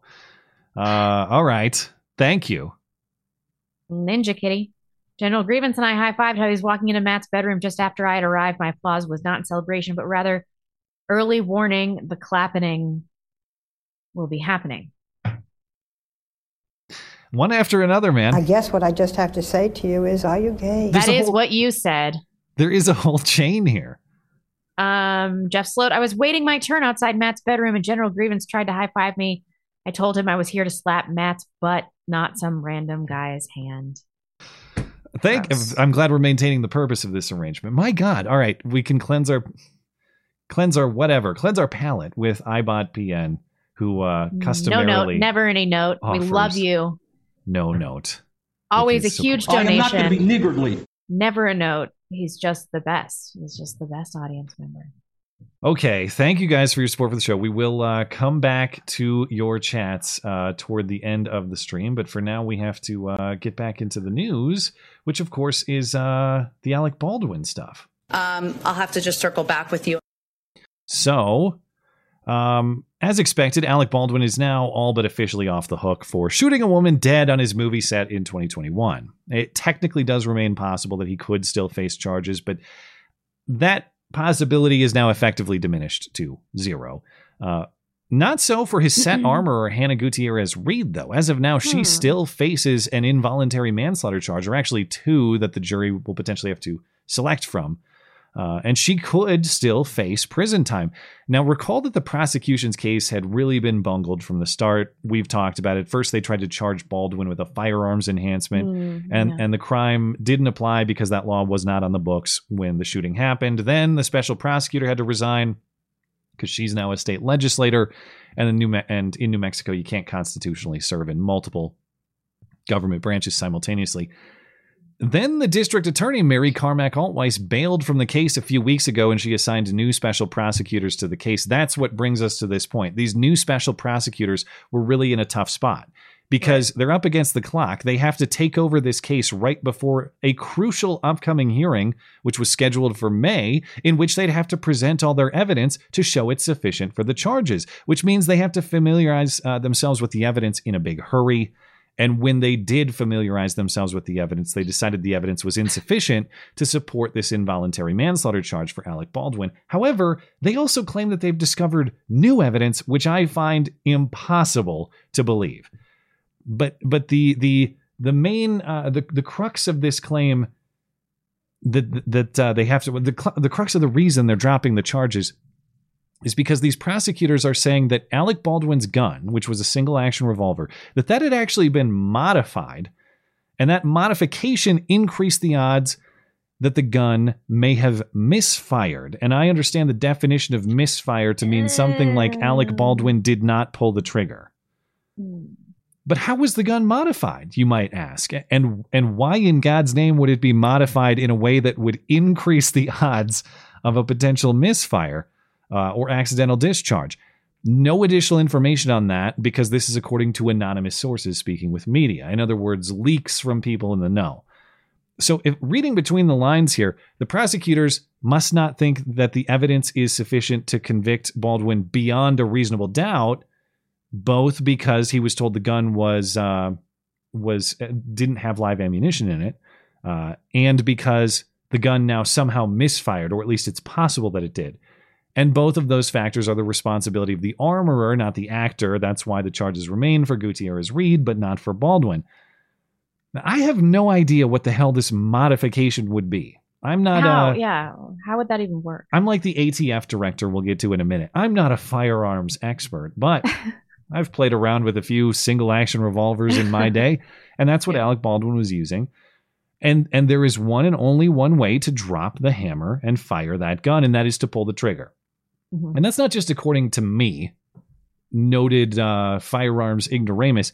That is according to the FBI analysis of the gun in question. So recall, this is back from this is back from August of last year. There was an FBI analysis and investigation of this gun. The FBI concluded the trigger was pulled. That's how it happened because there's no other way for the for the uh, hammer to drop. Now, in his um, ABC interview prior, Alec Baldwin described cocking the hammer but never pulling the trigger. So, my theory has always been that he cocked the hammer without realizing that one way or another the trigger was depressed. Thus, when he released the hammer with his thumb, it slammed forward and it caused the gun to fire. Now, how the live ammunition was in there is a separate question, but that, mechanically speaking, it seems almost certain that that is what happened. But this is now a completely new explanation. And given this completely new explanation, how is it that this information was not known to the former prosecutors on the case, or why did they choose to ignore it?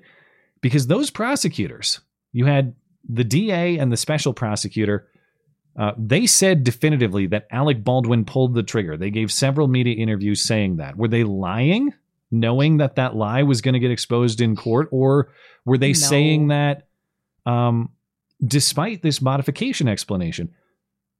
And and why didn't Alec Baldwin know about this modification when he explained what happened in the interview? Because Uh, they developed a new strategy and they just thought of it.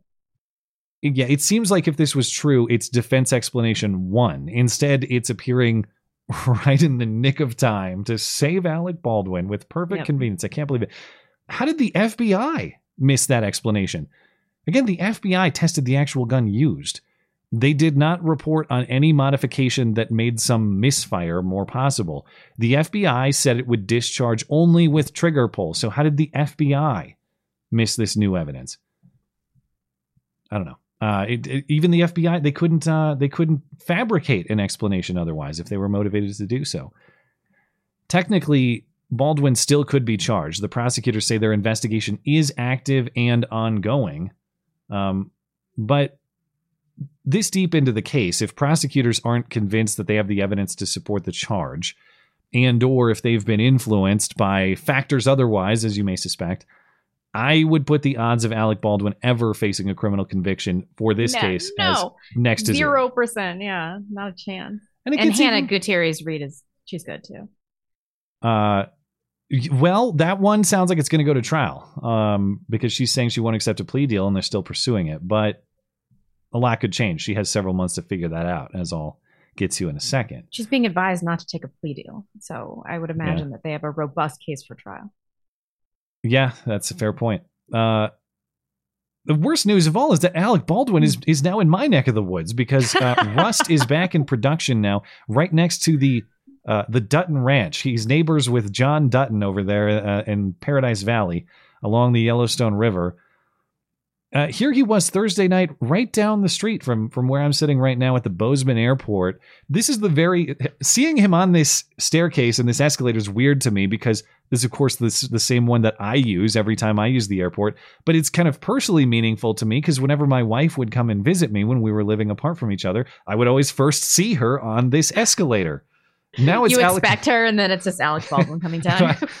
I wish I had been tipped off that this was going to happen. I would have. Well, I don't know. Maybe I sh- I probably shouldn't go hang out with Alec Baldwin. It's dangerous. Uh, now, so so he's on this set. Um, he flew through the Bozeman Airport. And he went to this set called the Yellowstone Film Ranch, uh, again in Paradise Valley.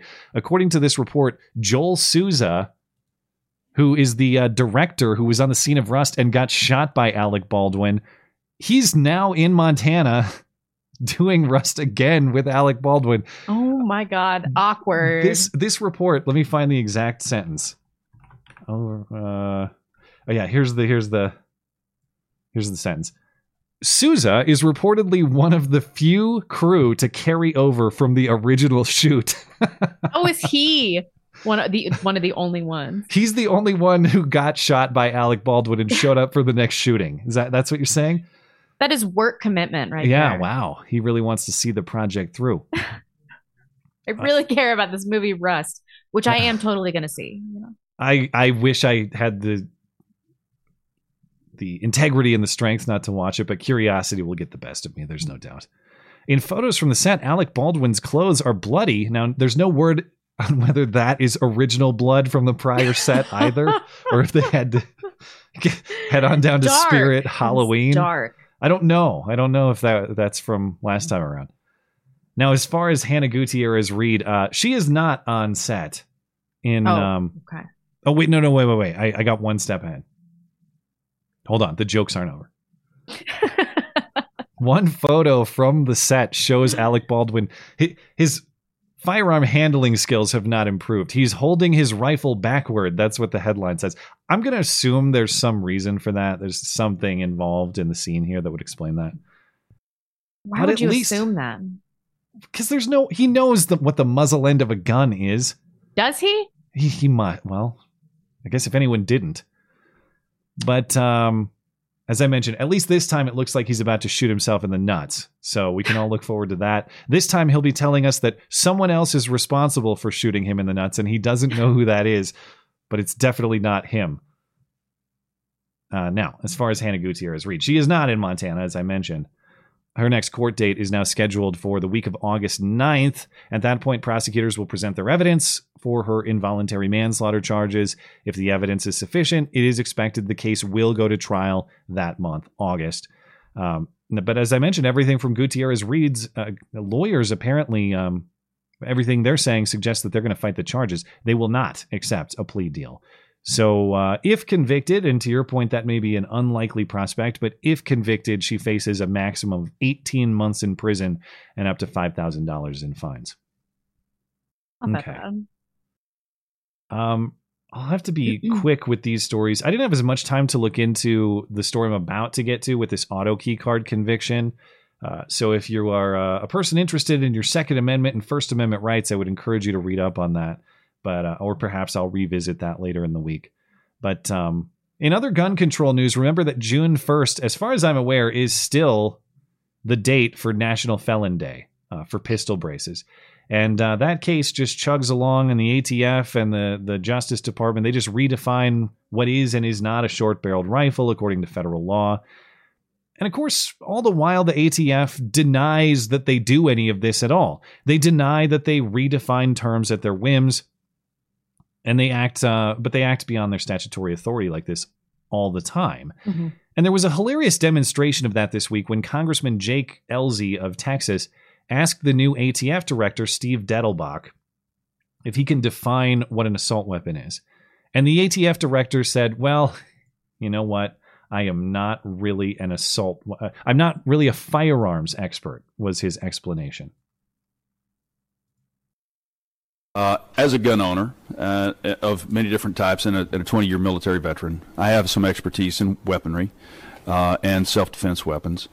What could you, in 15 seconds, would you define an assault weapon for me? So, so if as- you go past 15 seconds, I'll just interrupt you. No, so, so I'll go shorter than that because I, I honestly, I do think that's a, if Congress wishes to take that up, I think Congress would have to do the work, but we would be there to provide technical assistance. I, unlike you, I'm not a firearms expert to the same extent as you may be, but we have people at ATF who can talk about uh, uh, velocity of firearms, what damage different kinds of firearms cause, so that whatever determination you, you chose to make would be an informed one. okay. Is he an alcohol guy or a tobacco guy? I guess, or- in fairness, there are other things. yeah, maybe he was brought in to bring Joe Camel to his knees. Yeah, don't know. Like, well, I smoked two packs of cigarettes a day and I'm an alcoholic, so I am an expert in some things. Uh, in fairness, too, he was responding to a guy claiming to be a firearms expert. So there's some contextual explanation for why he said what he said. But yeah, if, you, if you're not a firearms expert, why are you running a federal bureau on the topic? Uh, on what basis did he get the job? And of course, remember that Biden did not introduce him with some sort of alcohol or tobacco event. He introduced him at the time when he was doing his ghost gun banning, another example of uh, extra legislative executive branch overreach. But the, the most hilarious part of this exchange is not, in fact, his uh, denial of being a firearms expert. It's his insistence that he would never act beyond what Congress authorizes him to do.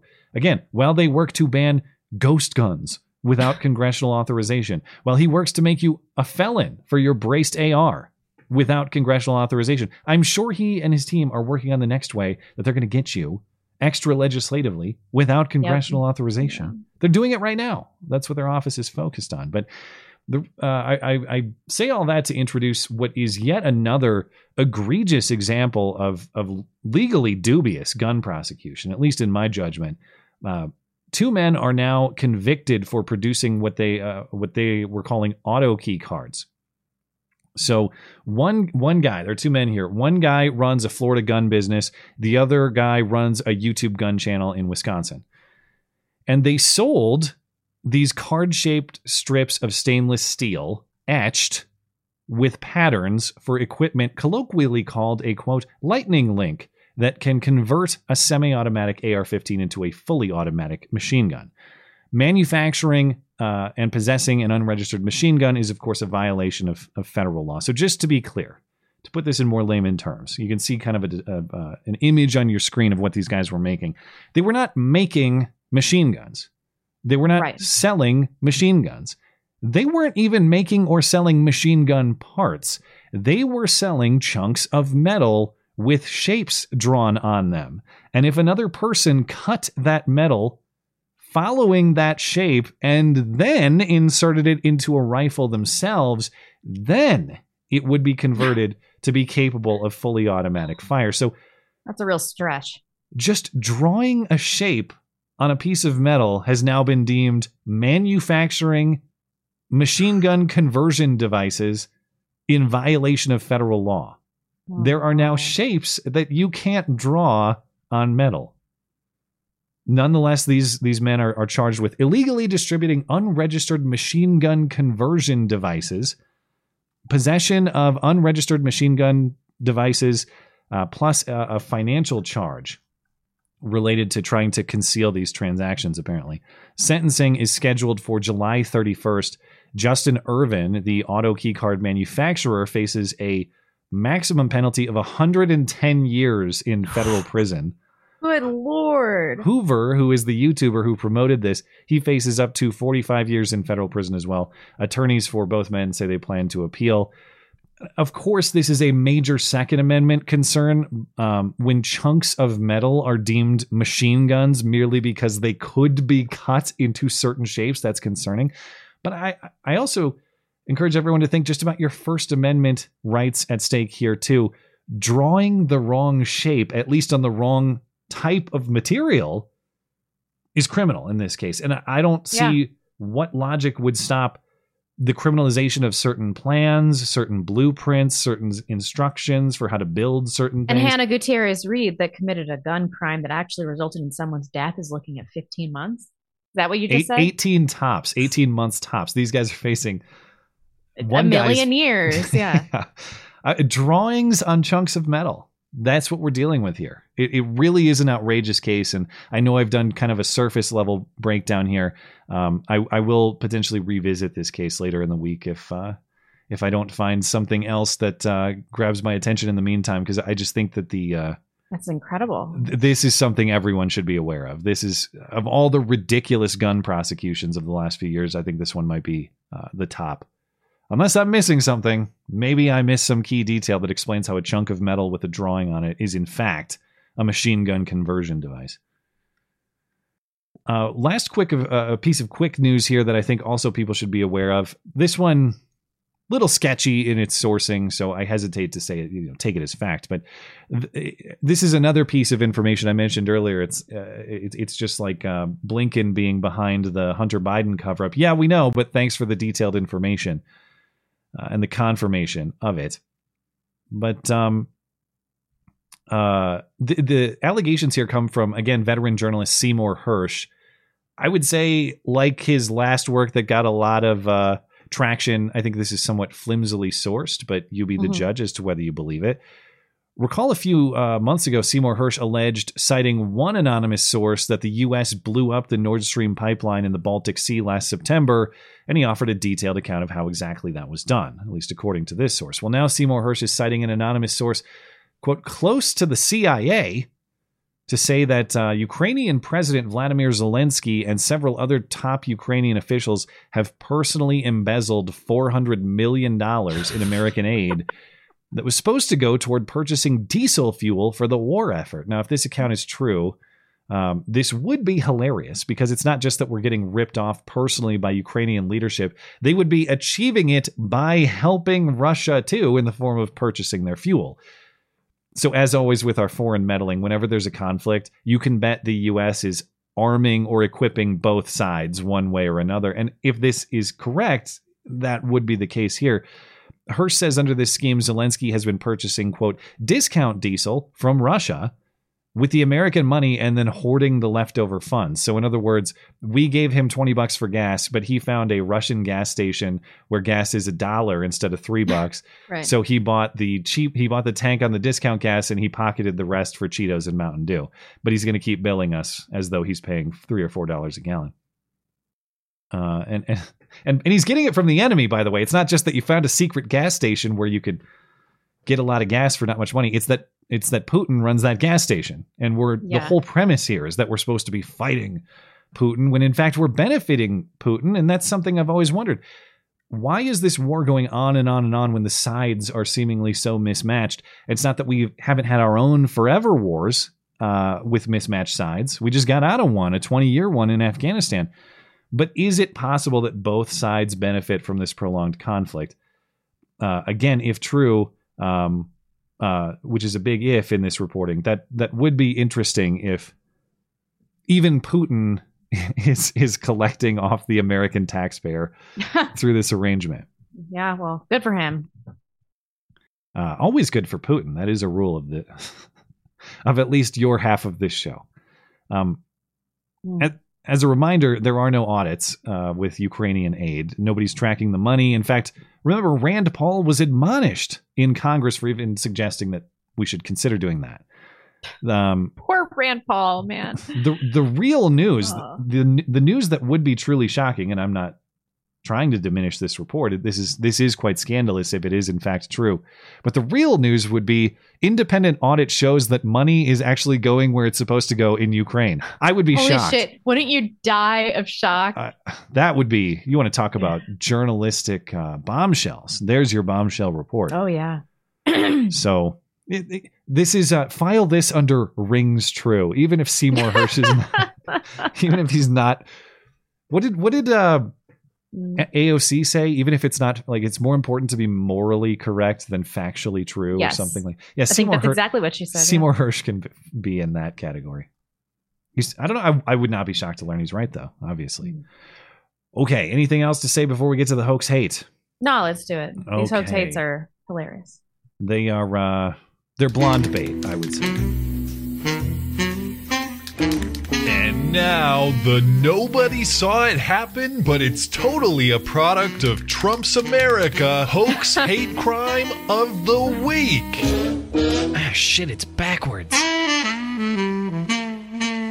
You think they'll notice? Now, I don't actually think this one is backward if the I'm understanding the orientation correctly, which is a very big if as well because I, it, you really this is like one of those 3D those weird things you have to the 3D images you have to squint to see it right. That's kind of what this swastika is.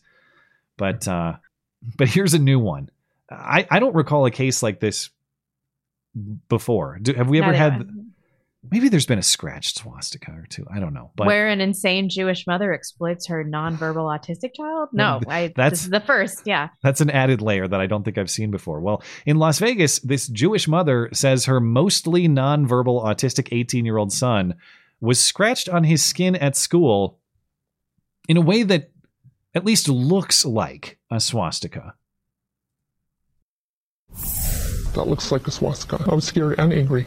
I, I didn't know if it was safe to send my son to school. Mom asked us to conceal her family's identity for their safety. Her 18 year old son with autism, who's mostly nonverbal, came home from Clark High School with this mark on his side.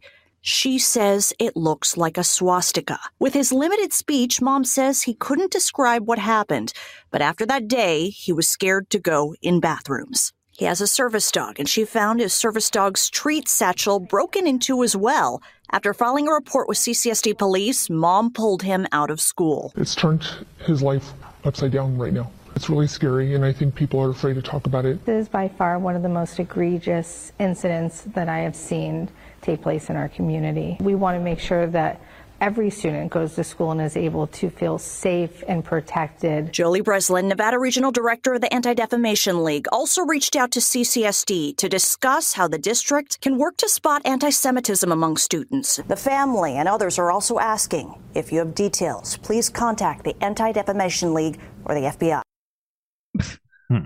I don't know what to believe, what to think about this. Uh, on the one hand, I'm like, well, that service dog was just shit, broke into his own uh, little satchel of treats and then scratch the tard kid. That seems like a totally plausible explanation.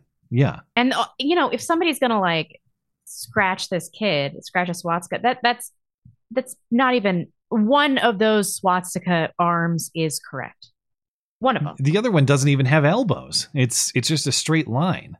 It looks more like a number 4 than anything. Yeah, yeah. I But mean, then I'm like, well, the mom is clearly exploitive, but there was no GoFundMe and she's anonymous. So I'm thinking standard Jewish neuroticism. Not okay. yeah.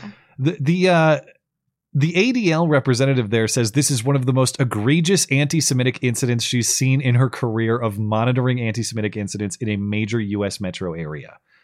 Let me That's just say, it. if this is among the worst you've ever seen, I'm gonna suggest your job is probably unneeded. Yeah. Yeah. But This notice, maybe hate crime that probably is nothing is the worst thing we've ever seen. and she's still going to the school to pressure the school to propagandize the kids about it. She has no evidence that this was done by a student. Yet, of course, other students need to be lectured in general, not just the student who did it, if they find him, which they won't. but all students who have nothing to do with something that almost certainly did not happen as described. And actually, they don't even have a description for how it happened. They just there's a specter of a hateful person who I guess did this in a bathroom to him, maybe. Uh, yeah, maybe the dog attacked him in a bathroom. Well, and that would be consistent with his bathroom reaction that she describes. But how do, how do we know that there's no evidence? It's not just my suspicion or our suspicion. It's because police have conducted a thorough investigation for the better part of a month. This actually happened mid March. So maybe they've investigated for over a month. It sounds like they're done, though. The Las Vegas Review Journal reports this week police conducted an investigation, which included interviews with staff and a review of camera footage, and found, quote, no evidence that would indicate the origin of the injuries. Uh, in fact, the police issued a statement of their own uh, confirming that there's nothing to see here. Tis but a scratch. A scratch? I've heard worse. Yeah, if true, don't care. The kid has a scratch, deal with it. Yeah, I'm with you. But I don't think that, that the mom did this though. Uh, well, I no, I, I bet he just got scratched in some normal way, and she's an Yeah. insane person who either sincerely believes that's a swastika or saw some opportunity to get some end out of it. But get this, Yeah, I agree. it's not just that that uh, say the Las Vegas police inter, uh, investigated and found nothing. According to this reporting, other law enforcement agencies have have reviewed the information and come to the same conclusion. So who might that be? I don't know. It might be Clark County Sheriff or whoever. This is Well, in it- Vegas. Yeah. It's also the FBI. The case Oh was handed God, to why? the FBI to review, but the district spokesperson said the federal agency did not find any evidence. uh, Find any evidence. So even the FBI's fabricators could not come up with. Uh, the- Dude, there there are like cold cases of three year old children going missing that need investigation by the FBI. and Not shit like this. There's a lot of Uh, crime in Vegas. if if FBI agents have time to look into this, we also have too many FBI agents. Oh yeah. Uh, but and notice that at the end of the this news segment there, if you have any information about this, be sure to contact whom. Don't don't call Las Vegas police. Don't call Clark County Sheriff. Be sure Call to call the ADL. the ADL or the FBI, and they will determine how to use that information. Damn. That's uh, very curious indeed. Well, there's one more case. I, I, I guess this is Natick, Massachusetts. I looked at it and I thought it was Natick, but it, I believe it's Natick, Massachusetts. This is suburban Boston. Local leaders are condemning anti Semitic graffiti found Thursday night at the local light rail station. A swastika was discovered spray painted on the pavement at this station, and um, of course, it is indeed backward.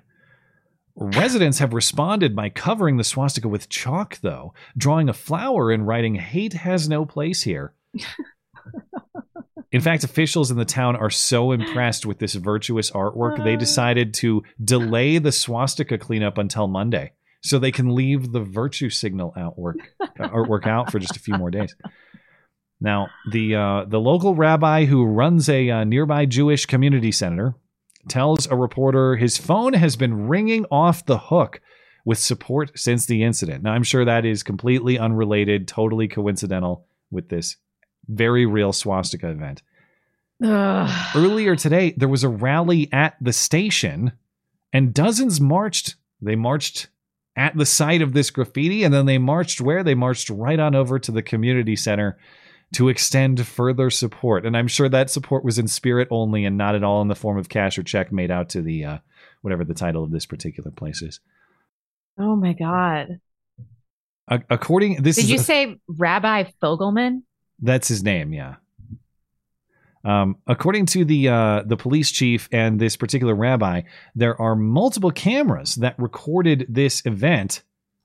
Let me see the exact sentence here. Uh, yeah, there are multiple there are multiple cameras that recorded this event, and um, well, curiously, footage of the spray painting in question has not yet been recovered. So the the report says the West Natick station, the light rail station, has surveillance cameras installed very close to where the swastika was painted, and there are additional cameras used during the Boston Marathon that are still in place. Where's the footage? Let's see this hateful person. How could it be that uh, we have multiple angles but no footage to show? Strange. You, you're like the meme of that kid in class with the vein bulging out of his forehead, like he's trying to hold in the, the most violent fart of all time or something. It, it really is bad. Yeah. Uh, well, do you think this one is authentic? Oh yeah. Yeah, I, I think we need to extend more kindness to the Jewish community. I they are um well, I they think really you experience tough times. I think you should cut the the check to the this particular community center. Uh, I'm going to do it right after this because I believe the Holocaust is real and is as is reported in history. What I said I believe the Holocaust is real. and I think that we should believe all historical accounts of everything that happened. Okay. Give them your money. More money to the ADL. Speaking, thank you for giving them that shout out. They've earned it. They Um, really have. Yeah. Speaking of historical accounts, it's time for the movie. In a world of movie references flying over his head, one man will finally watch them. This is the Matt and Blonde Show movie review.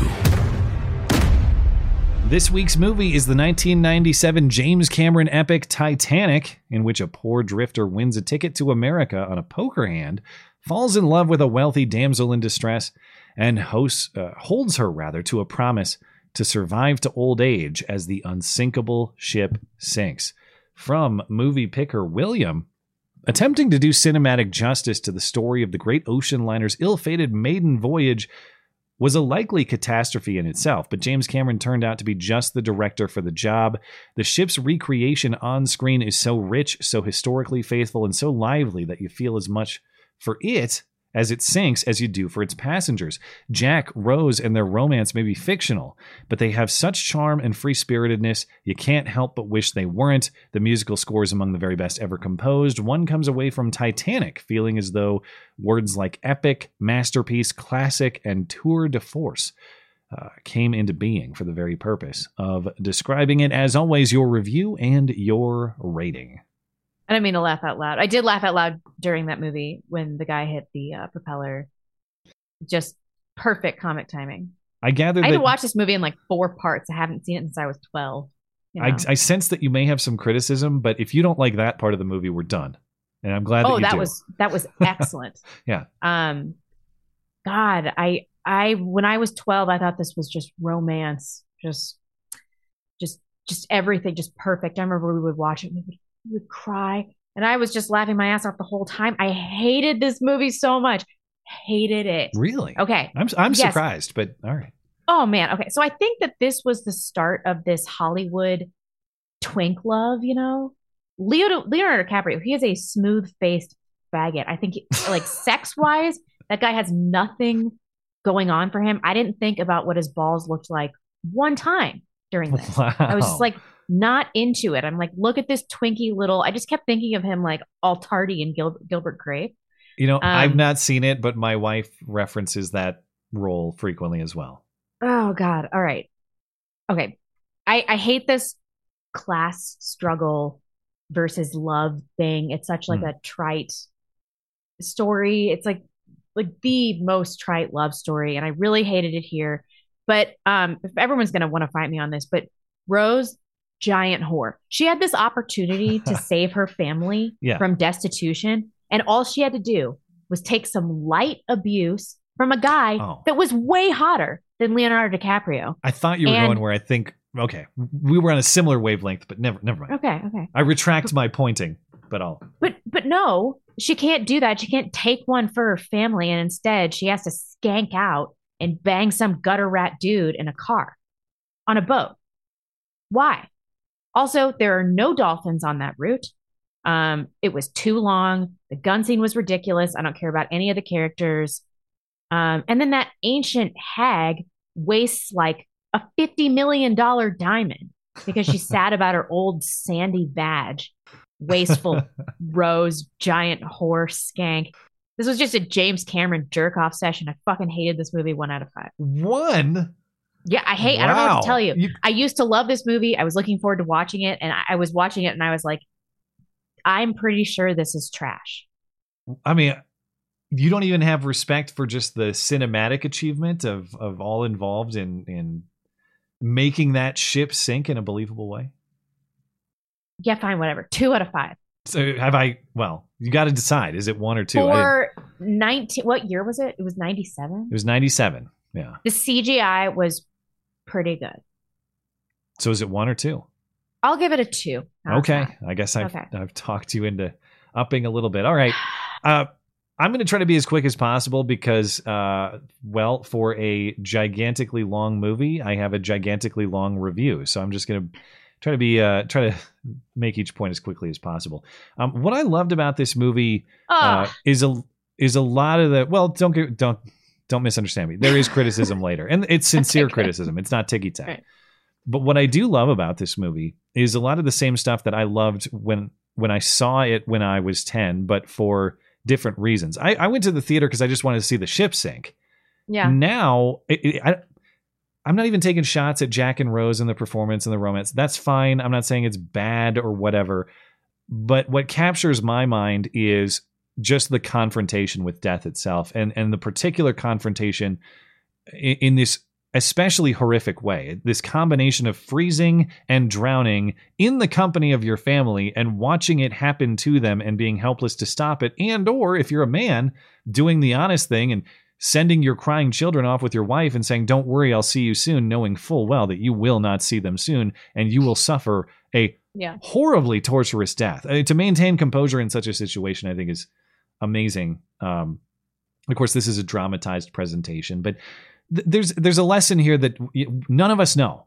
Maybe maybe we die 80 years from now, maybe we die tomorrow. When your time comes, you have to find the strength to face that with grace and with integrity and with an understanding that your time has come and and that's okay or at least it's as okay as it can be. I really I get my mind wanders on those themes because they really fascinate me. The the theme of just fiddling all the way down as the si- as the ship sinks. It's technically it's a violin. At least the last guy is, I think. I don't know. And people who know those instruments can correct me. But I reference this frequently because there's a lot of metaphorical value to that. That uh, as we similarly think that our society is sinking uh, or in a downward trajectory, it, likewise, you have to find a way to maintain and fulfill your purpose, even if bad things are coming with certainty. I really appreciate that these guys. I, I appreciate the scene of them maintaining their commitment to their role and doing their best to maintain peace and order despite a chaotic, horrible death approaching them imminently. Uh, it- it's the same sort of philosophy I think we all should approach, even even tough times. You have to find a way to maintain that purpose, to fill your role, to do what you're supposed to do, even if bad things are coming soon. Uh, I, I give a lot of credit to a story where everyone knows what's going to happen, but they still find ways to make it uh, thrilling and uh, and um, entertaining. And uh, oh, I, I let me back up just a little bit. The scene, the combination of those two things, the scene where they're still playing as the ship is sinking, and that music uh, goes into this montage of of the old people in their bed as the water takes them, and the captain watching the water take the deck up there, and and, and the the Irish woman reading to her or trying to comfort her children in the bed.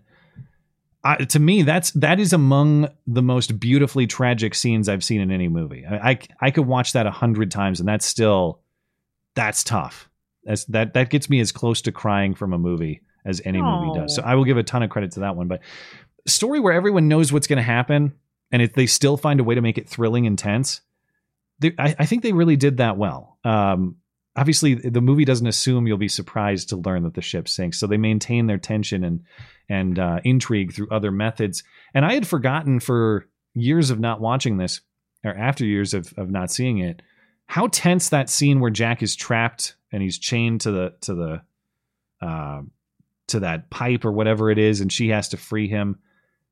Her meandering through those ship hallways with the water rushing in and the creaking of the ship and there's the tension of whether she'll be able to get it done in time but there's also the tension of the characters that they uh, encounter and sort of all the effects of the bouncy camera work to make you feel like you're on a boat the the electrical work starts to go haywire as it's flooded the lighting is crazy that's like a mini horror movie in sort of a romance drama. That that scene I think is incredible in a completely different genre from to, uh, than the movie belongs in, if that makes sense.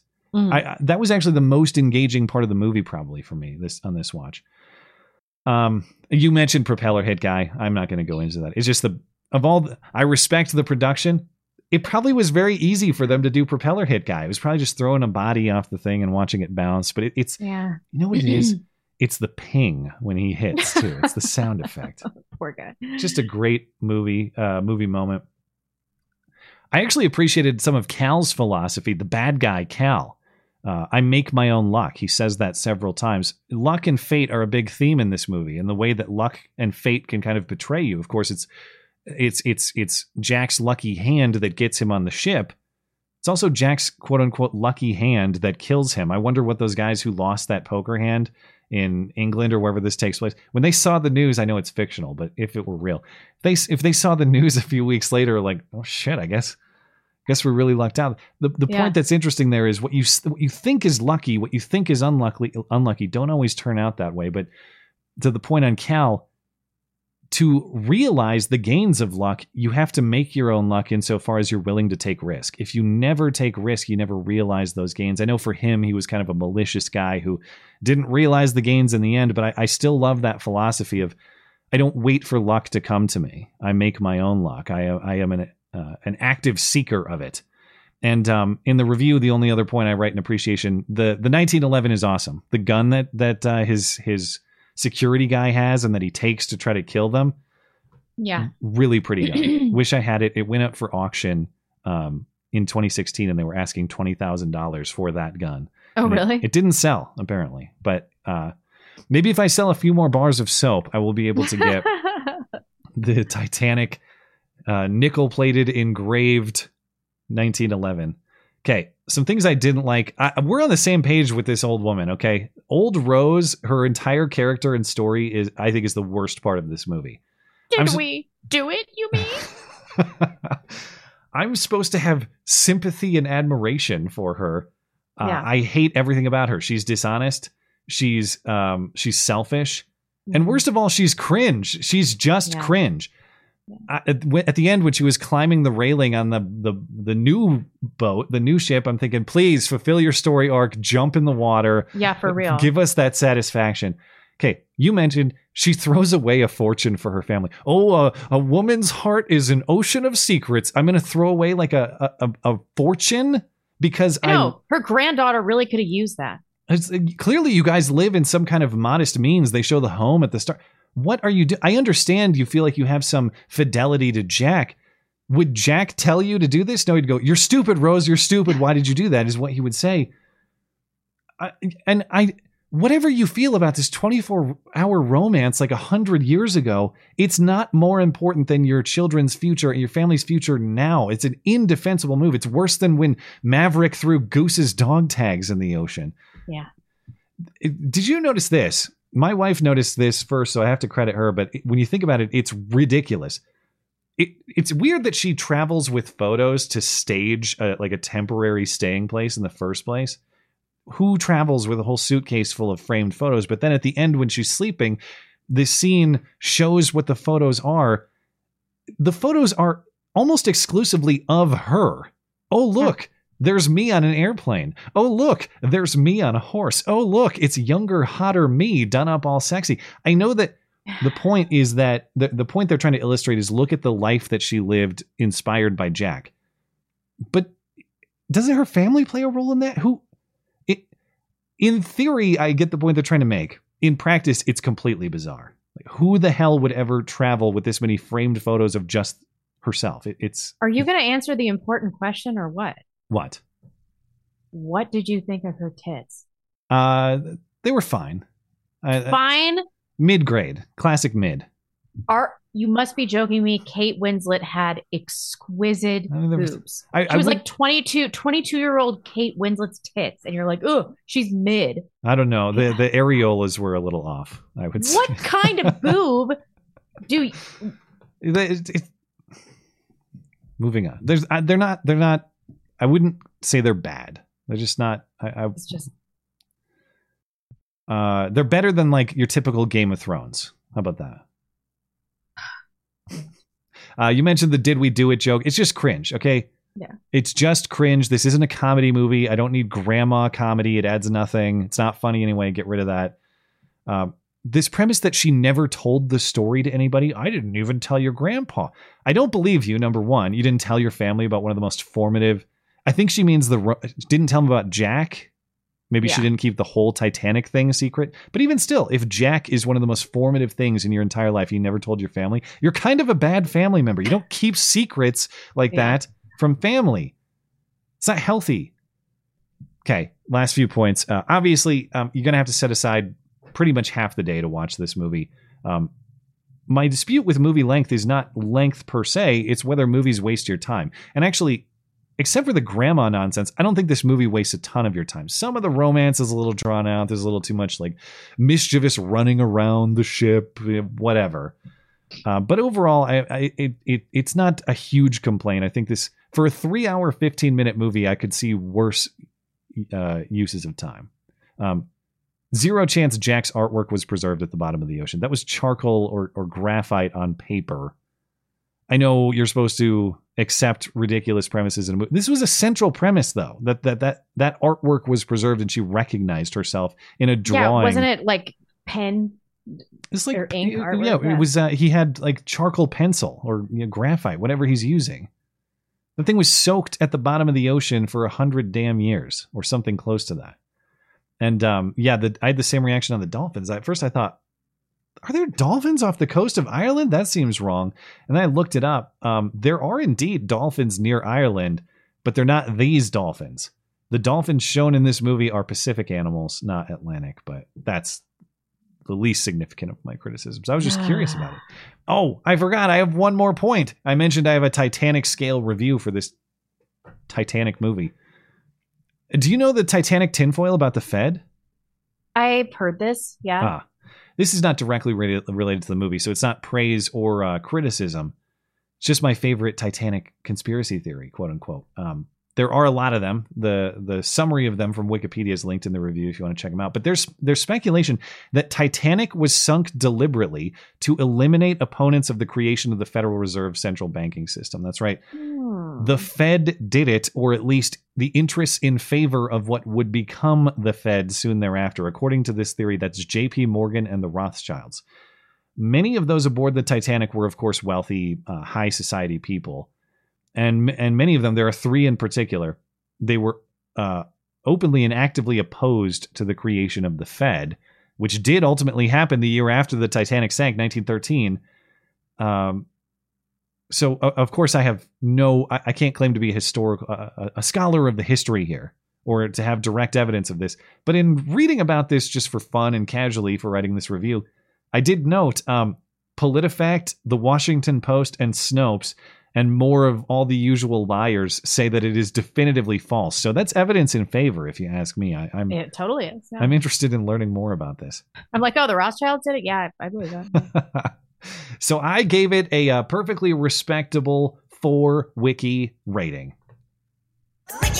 Mmm, pretty good. Pretty, pretty, pretty good. Wipe that look off your face because you gave Totoro a four wiki. I don't want to hear any of your shit. Blade Runner a one, Tremors a two. You didn't like Groundhog. You liked Titanic more than you liked Groundhog oh Day. yeah, by a lot. And I I will also note if you look at the bottom commu- bottom community rated movies from last week, there's Blade Runner right there, bottom twenty five. It's like ranked ninety out of hundred, something like that. Did my did my list get voted out?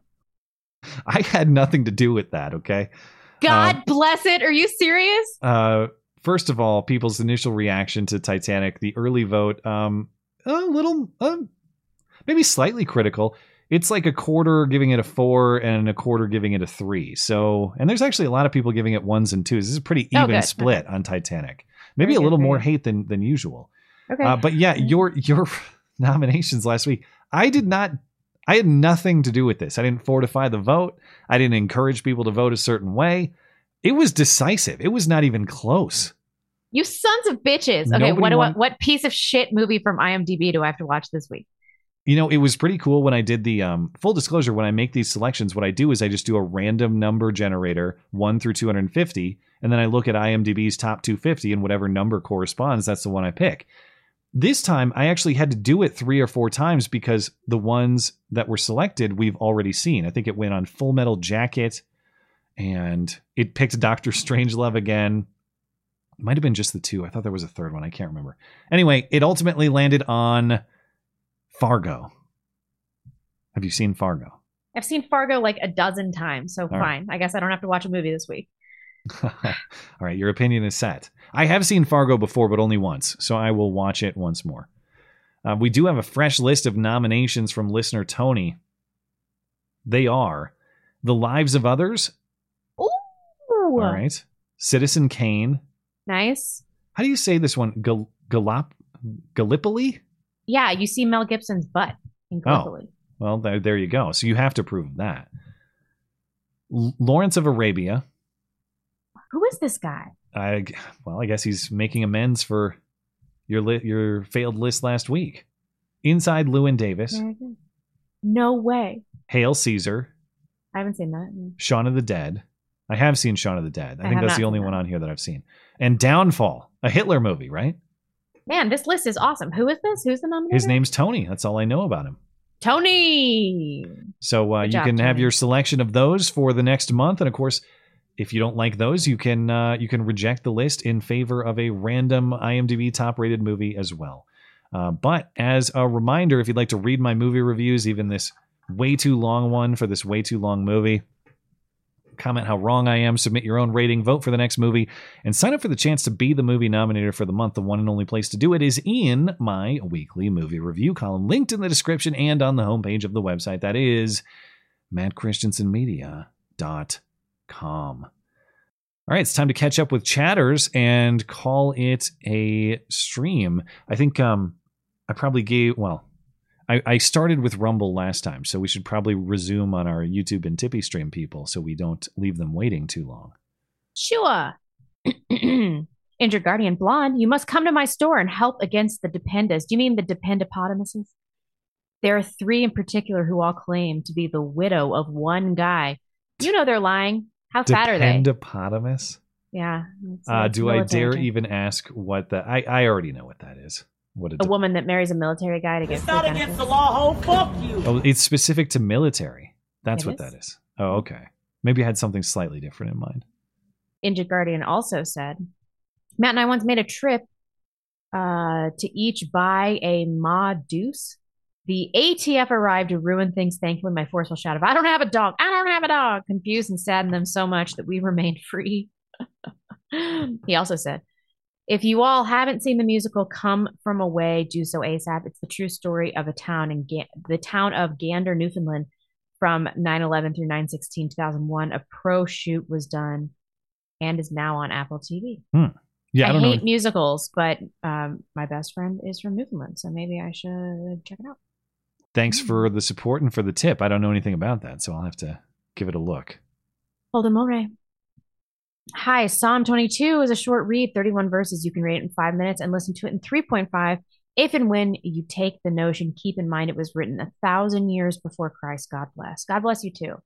Thank you, Holden. Thank you, Holden. I will. Uh, I will give that some consideration.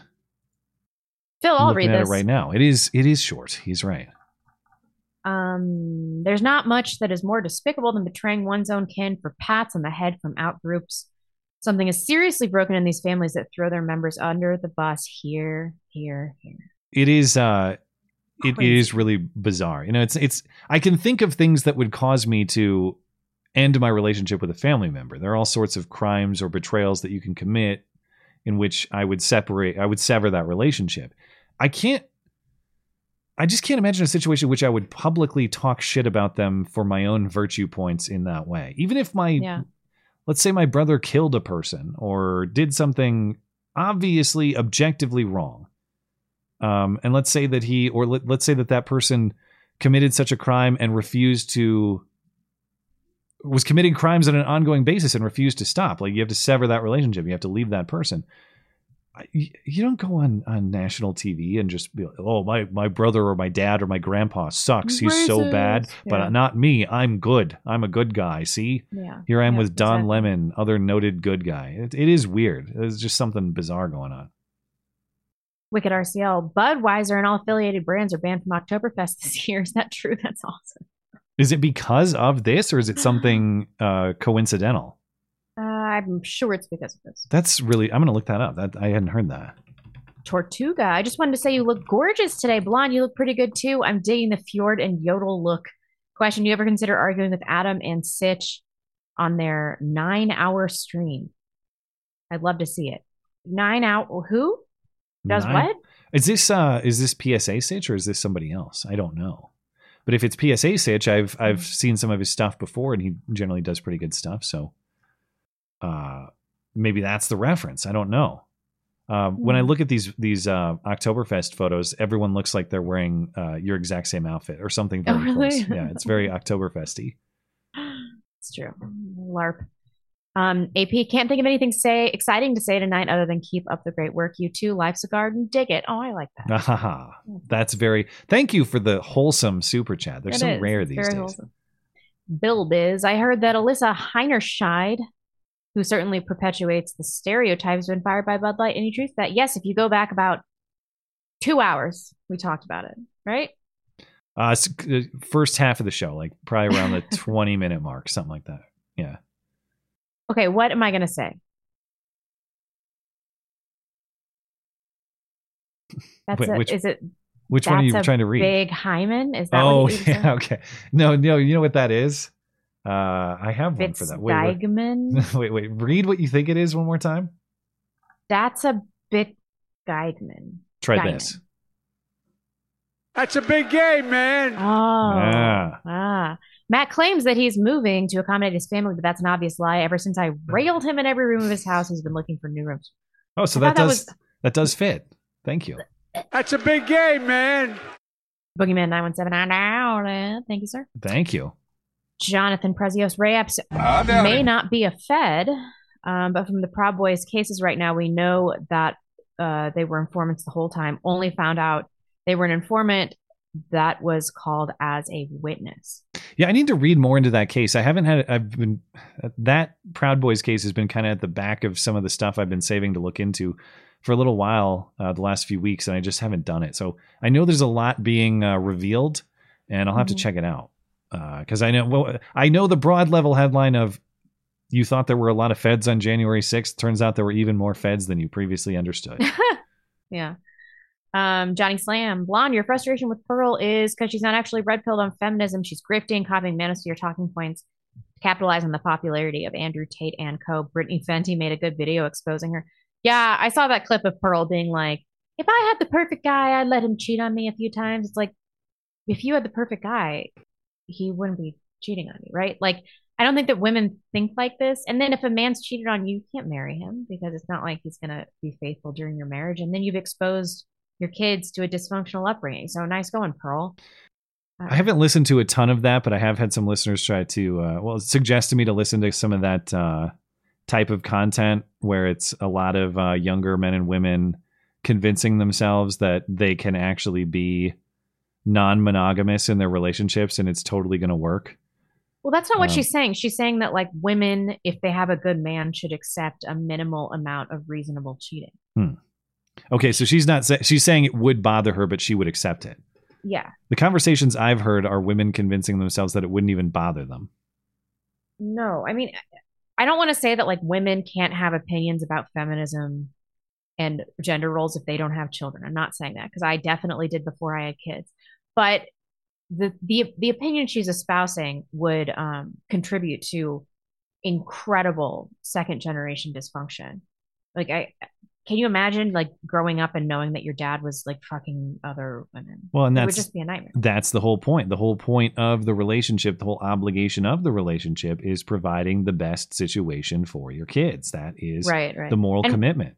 Within uh you know i i don't want to be unfair to her it sounded like she was talking uh, about outside the confines of a marriage and i think that cheating is different in a dating relationship than it is in a marriage but how could you trust your husband not to cheat on you during the marriage Like, could you marry that guy Well, I, I guess like, you're, well, he's not going to yeah. cheat? I mean, I just I have don't to treat the question rhetorically because, of course, I yeah, I wouldn't I wouldn't be the one to offer the explanation in favor of that type of arrangement.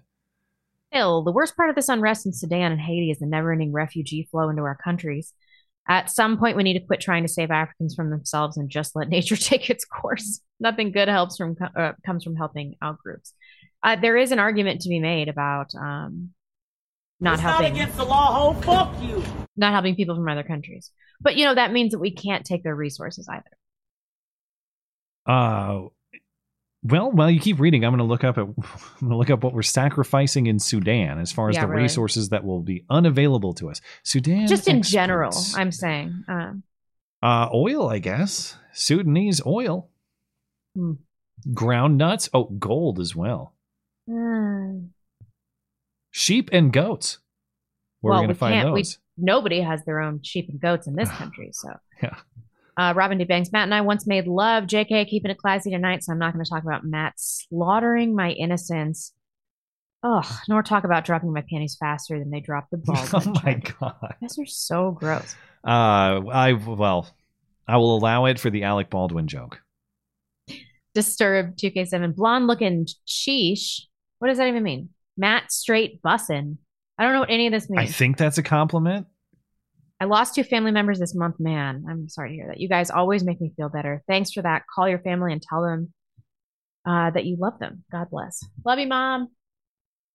That is true. I'm sorry to hear it. And of course, uh, even if you have conflict, you know, uh, uh, whenever I talk about my own losses, I uh, it's not as though I end those losses were suffered with conflict in place, but I do think about what would have what it would have been like if those losses were suffered and there was unresolved conflict. Even if you can't uh, be on the best of terms with everybody all the time, if you could find a way to just at least have some peace with whoever in your family you may be fighting with, uh, that is always beneficial because you never know when that day comes. You never Yep. know when they're gone. You can't have those conversations anymore. That's so true. Yeah. I no, I'm not gonna. No, I don't know. I had a poor taste joke come to mind. Oh, I thought it was going to be something heartfelt. Should I? Oh, that was my heartfelt part. Can I give the poor taste joke part? Sure. Well, the big the big question that you need to answer is whether these family members were racist. if they were racist, then Then who cares? Yeah. yeah, then we Yep. have to. I Um, mean, there's not there's no complaint here. Yep. You got to follow the lead of uh, Klint Ludwig. Ludwig. No, all the best to you, Disturbed. I'm I'm, really, I'm sorry to hear it, and um, it's you know you got the, the proper perspective on it, and uh, at the end, uh, when when everybody's time comes, that's what you want to walk away with. So all the best to you and your family. Yep. Uh, my Grundle says Andrew Branca covered this. Missouri law allows forceful defense of home against an attempt to enter. There's no requirement to actually make entry. Pulling a door handle is an attempt to enter. Interesting. Well, Andrew Branca has a lot of expertise in this area, so I, I certainly would not say, oh, he's wrong and he's stupid. He knows what he's talking about. Dude, that about. would be awesome if this old guy got off. I uh, phrasing, phrasing. it's it's possible. I mean, I I'm I'm going to be very skeptical that there's going to be if the facts are as we understand, and it's a matter of ringing the doorbell and or touching the, the door handle. When we say pull, like what do we mean? Is he standing there yanking and really trying to rip the door? Or Yeah. does he have, have a hand on it? These are the questions that are going to have to be answered. As it stands now, I'm going to be very surprised if something like hand on the door handle is deemed uh, a a factor to justify the shooting that took place. But uh, yeah, Branca does in general he does good work. I'm not telling you he's wrong and an idiot. I would say if you want the full full analysis on this, he's a great guy to go to. So I haven't seen what he said about this, and I'll I'll check it out. But uh, appreciate the support for the show as well. Thank you. Sure do. A big donation from Mr. Trevor Jones. Been a while since I caught you live. Appreciate what you guys do and cheers. Thank you so much. Really Thank you appreciate it. for your uh, support for the show. It is very much appreciated, and uh, thanks for tuning in live as well. We love you. You're very special. Um, Sean says Casey Gran Torino did nothing wrong. Well, that is an argument to be made. Yeah, he did. He didn't use an M1 Garand. That's what he did wrong. Uh, classic Uh, movie moment. Well, I want to watch that movie and review it. It's Oh, been- yeah, that that, was on great. my list, but it didn't get picked. Um, Walter Mellon, Gramps might be innocent based on him having a reasonable fear, but I'm 100% certain his grandson is a piece of shit. Me too. Yeah, we'll see. Um, I'm. we'll definitely not see on the grandson. uh, because I I agree with that conclusion. Um, frankly, the the the thing that gives me the most hesitation to to say, oh, it's obviously an unjustified shoot is just the fact. Again, I've seen this over and over again. There's probably many some times, fact yeah. that has not been presented accurately, and it's it's it. I would not be uh, be surprised to see it uh, revealed Yeah. later to much less attention. Day one of George Floyd, I was like, this is just horrible. This is just the worst. It's just police brutality. Like, then That was your two reaction? hours later, I was like, oh, never mind. Yeah. I I got to reload. Injured Guardian says, Blonde, in that burial situation, the only question should be, will there be others? Burial situation.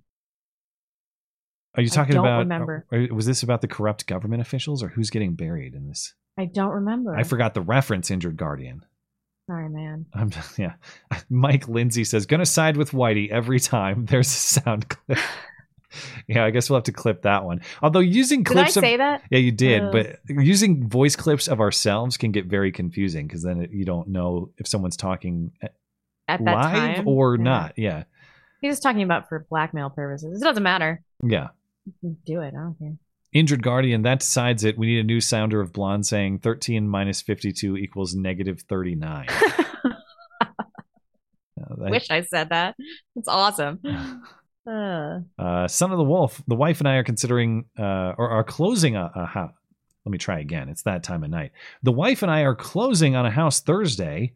Oh, Got the word yesterday. We're approved, heading to the woods on some land to raise the kids and getting livestock. Self reliance is the only way forward. Sounds like you have found the way. And congratulations to your family. That's very exciting. And uh, um, all the best to you, man. That's that's the dream.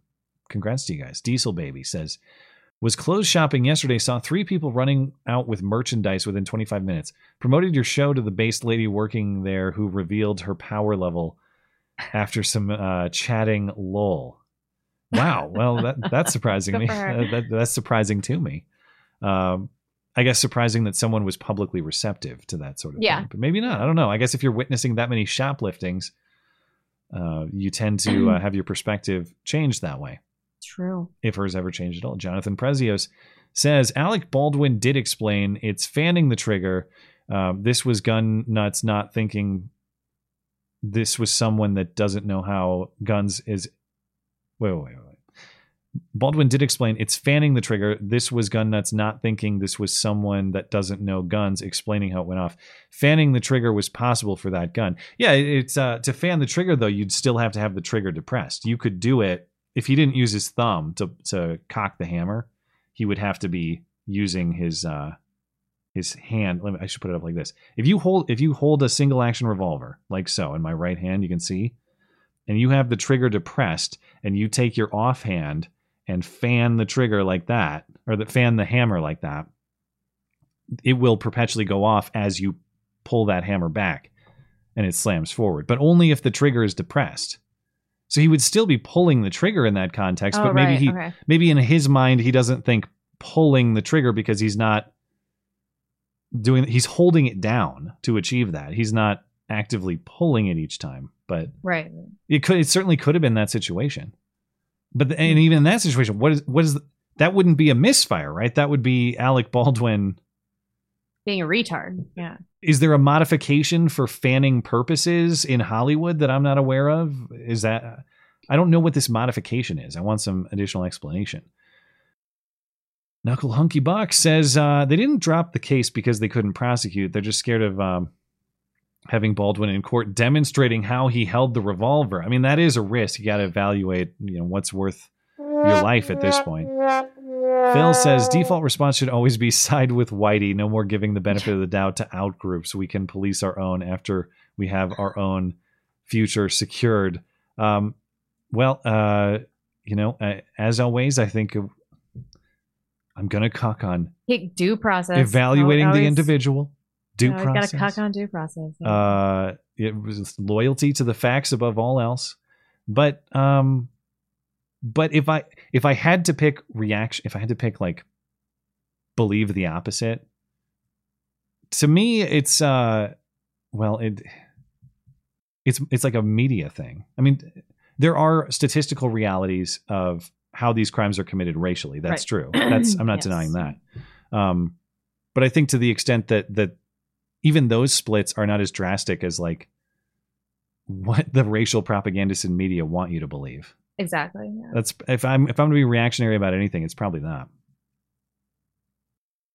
Let's see. John says, sadly, Scott Adams is being vilified for being correct. The dead air about the shooting with the races reversed is all the evidence we need. Good people always feel guilty when they do necessary evil. Well, I, there's a lot of truth to that too, and I, I worry about a world where necessary evil uh, emerges as necessary. It seems like we are uh, on the cusp, if not uh, fully in that world, and it's uh, seriously speaking, it's it's terrifying to think about. It sucks, but uh, the forces that be seem intent to push us there. Knuckle Hunky Buck says Matt and I once made guns. We didn't actually, but we drew pictures of them on sheets of metal. Matt drew his. Uh, Matt drew his like one of his French pistols. Then Alec Baldwin showed up and accidentally fired one. That was a wild weekend, let me tell you. Knuckle Hunky Buck also says, How many law enforcement agencies does it take to change a light bulb or investigate a shape that looks like 4X scratched into a kid's skin? Yeah, yeah. I, I, wonder how many agents of. We know at least three law enforcement agencies worked on it, uh, according to the reporting. There was the Las Vegas police, there was the FBI, and some other agency that they didn't describe. But yeah, how many how many individual cops and how much time? Yeah. Es- Esoterica Unbound says, as the saying goes, dog bites man is not news, but man bites dog is. Jogger shoots anybody just isn't news. The Baltimore body count for April already exceeds 22 and no one cares. Jeez. So much for Black Lives Mattering. Well, yeah, it's in, in Baltimore that uh, they haven't mattered, at least if they're killed by certain people, for quite some time let's say, uh, let's see, Donde 2K Blonde, thank you. Even though you cucked on your one wiki, wow. Uh, worse than the movie was Cameron's uh, acceptance speech at the Oscars, in which he Oh, observed yeah. a moment of silence for the dead. Barf. Oh, for Titanic Dead, did he do that? Ooh. Well, I don't know. That's not so bad. I can see why people would dislike that movie. I uh, I don't love it so much that it seems impossible to dislike, but uh, to dislike it on the one, I that, that I don't know. Donde does though. You're entitled to that. Risen Victory. Some say the difference between a violin and a fiddle is the way you play them, but the real difference is more likened to the difference between a woman making 76 cents to the dollar uh, and uh, and man. For a fiddle is a violin you can spill beer on. Is that correct? That's the only distinction. It's just like a poor man's violin. I don't know enough about these instruments, so. It's the same. Yeah. It's, oh, it's I thought there was a technical difference. Mm-mm. No, Oh, I thought- played played a little differently. Oh, well, in any case, thank you for your support for the show as well. I am not going to be niggardly. My source must have been incorrect. I thought it was technically a violin. Well, that means I don't have to. I can I can still say fiddling as the ship sinks. Holden Mulray says uh, our former benchmarks of greatness, Ivy League education, Rhodes Scholarship, Nobel Prize, Pulitzer, etc., are perhaps among the saddest losses ceded to the left over the past hundred years. Do you agree? Ooh, uh, well, I suppose the loss of of elite academia is. Um, I mean, there are many shames, but that American elite academia was the the standard. Maybe, if not for the world, certainly for like uh, this part of the world. I mean, Europe has its elite schools too, Mhm. but I don't know. Um, I guess if I was going to say the loss of any institution on the level of elite academia, maybe media entertainment in general. Um, even though Hollywood gets and deserves a lot of hate these days, there's a lot of that's the production of the entertainment that the whole world consumes, enjoys. I know it, at some level it just seems like stupid popcorn entertainment, and often it is, but in many ways it's it's also the height of a, of its artistic form. I don't know. What what do you think is the biggest loss? Is it academia? Is it uh is it media? Yeah. Is it something else? I don't know. It's probably academia. Yeah. Well, now we're just manufacturing idiots. so that is unfortunate. Let's see. Um Injured Guardian says reference above family should help you bury a body, no questions asked. yeah, that, that's the blonde quote. I might ask a few questions, but I still think that's closer to the truth than uh, the than Klint's Throw your perspective. old grandpa under the bus for Yeah. For no reason. Disturbed 2K7 says they were Latino. Draw your own conclusions, Matt. Who's they though? Who are the Latinos? Was uh Wait, what? What are you smirking at? Do you know the answer to this? What am I missing? No, no, no. I was I read something in the live chat. Uh, who Oh. was Latino? What were we talking about? I missed the Latino reference. I'm sorry. Let me refresh this. Well, Maybe maybe she's talk talking about, the, the Ludwigs. Maybe the Ludwigs are Lat- Latino. How with a name like that? I don't know. He's he's got kind of a Latino look. Anyway, uh, we'll we'll catch up on uh, on Rumble here, and then we'll call it an evening. Let's see. Uh, who's your data? The best defense Lester has isn't self defense, but rather castle doctrine. Missouri castle doctrine persis- permits the use of deadly force, uh, even in the case of reasonably perceived attempted on unlawful entry. Okay, so maybe he has something Okay, to work yeah. with there. If there was some kind of um, force applied to the door, I, I'm, I'm sure will probably be the distinguishing factor there. Uh, Mm. and may, I suppose that the rule is probably more complicated than just can you touch a doorknob or something like that because the other Yeah. factor here is the time of night, the circumstances under which this happened. I think that you know having someone touch your doorknob at two in the afternoon, say UPS package guy, even though strictly speaking he shouldn't be touching your doorknob, though his presence isn't suspicious. This is a situation in which this the presence itself would be viewed suspicious to a reasonable observer. I would be suspicious if I I would view that suspiciously rather is the way to phrase that if I was that in that situation. So maybe I'm not uh, giving enough credit to the possible defense here. Maybe there's more available than I initially thought. Yeah. We'll see how it develops. Thanks for the info. Uh, Pepsidal, uh, also a monthly supporter. Thank you for supporting the show. Parler disappeared, perhaps for good, and it got zero news. Your thoughts on what was once an up and coming platform and uh, and note is that still a thing? website used to be. It actually just went offline like a week or two ago because it Oh, got yeah. bought out by some other company. And I was still using it to promote my stuff, but it seemed like the user base there had really dried up. For a while, it kind of had a little bit of uh, of use, especially like around and after January sixth. I think when Amazon cut them off and then they came back, that kind of got people interested in it, and Right. then it sort of went away. They're saying they might bring it back or some form of it back, but yeah, it's offline for now. I had thought about talking about it, but cut it for other news because I think part of the reason that Parler has been sold off or abandoned is because people generally don't care that much about Parler. Yeah. So Yeah. it is what it is. At least uh, Cribbles says at least DiCaprio's coming to America story meets the end it deserves in The Great Gatsby. I haven't seen. Uh, I've read the book, but I have not seen the. Uh, I haven't read it in movie. a long time, but I and I also have not seen the movie. The one time I was a substitute teacher, I had to teach The Great Gatsby. Oh, really? Yeah. Just stay one chapter ahead of the kids. That's all I had to do. Cribbles uh, forgot Jack went down with the ship, I think, suffered Titanic in theater, made me never again. Oh, made my never again. Oh, made my never again list. He'll never watch it again because of how much he hated it in theaters. That's what he's saying. Attaboy. Link to the future says, uh, good night, guys. Well, uh, thanks for tuning in. And uh, thank you for the well wishing as well. Looks like we're good on DLive. Give a quick refresh over on Tippy and YouTube, and we'll call it an evening. Let's see. Uh, Esoterica Unbound says, Blonde, see you. Oh, blonde cocked on this tedious neo Marxist screed. Decades later, I'm still angry over the two hours of my 30s wasted watching these two idiots escape, then run back down toward the flooding over and over again. There is a lot of running They around. did that so much. Yeah. But uh, but I don't know. I, there's still enough about Titanic that I, I like more than I hate, except for Old Rose is hopefully dead and burning in hell at this point. uh, all right. Anything else before we get out of here? She'd saved that diamond and given the money to us.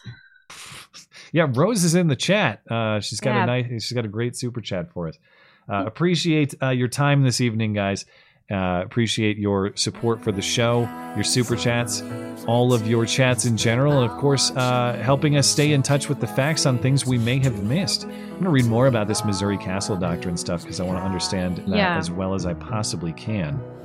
So perhaps we'll return to the Ralph Yarl stuff in the future as well, especially as more facts become available. Anyway, if you want to uh, catch more of the show, head on over to the website. Check out the podcast page, mattchristiansenmedia.com slash podcast. We got the call-in show replay. We got other material you might not find on YouTube, Blonde's interviews, things like that. All over there, linked in the description. And again, on the uh, website, mattchristiansenmedia.com. Speaking of, you want to find anything show related, head on over to the website, mattchristiansenmedia.com. We'll be back next Sunday, because if it's Sunday, sorry, Chuck Todd, it's not Meet the Press. It is the Matt and Blonde Show. Have a good night.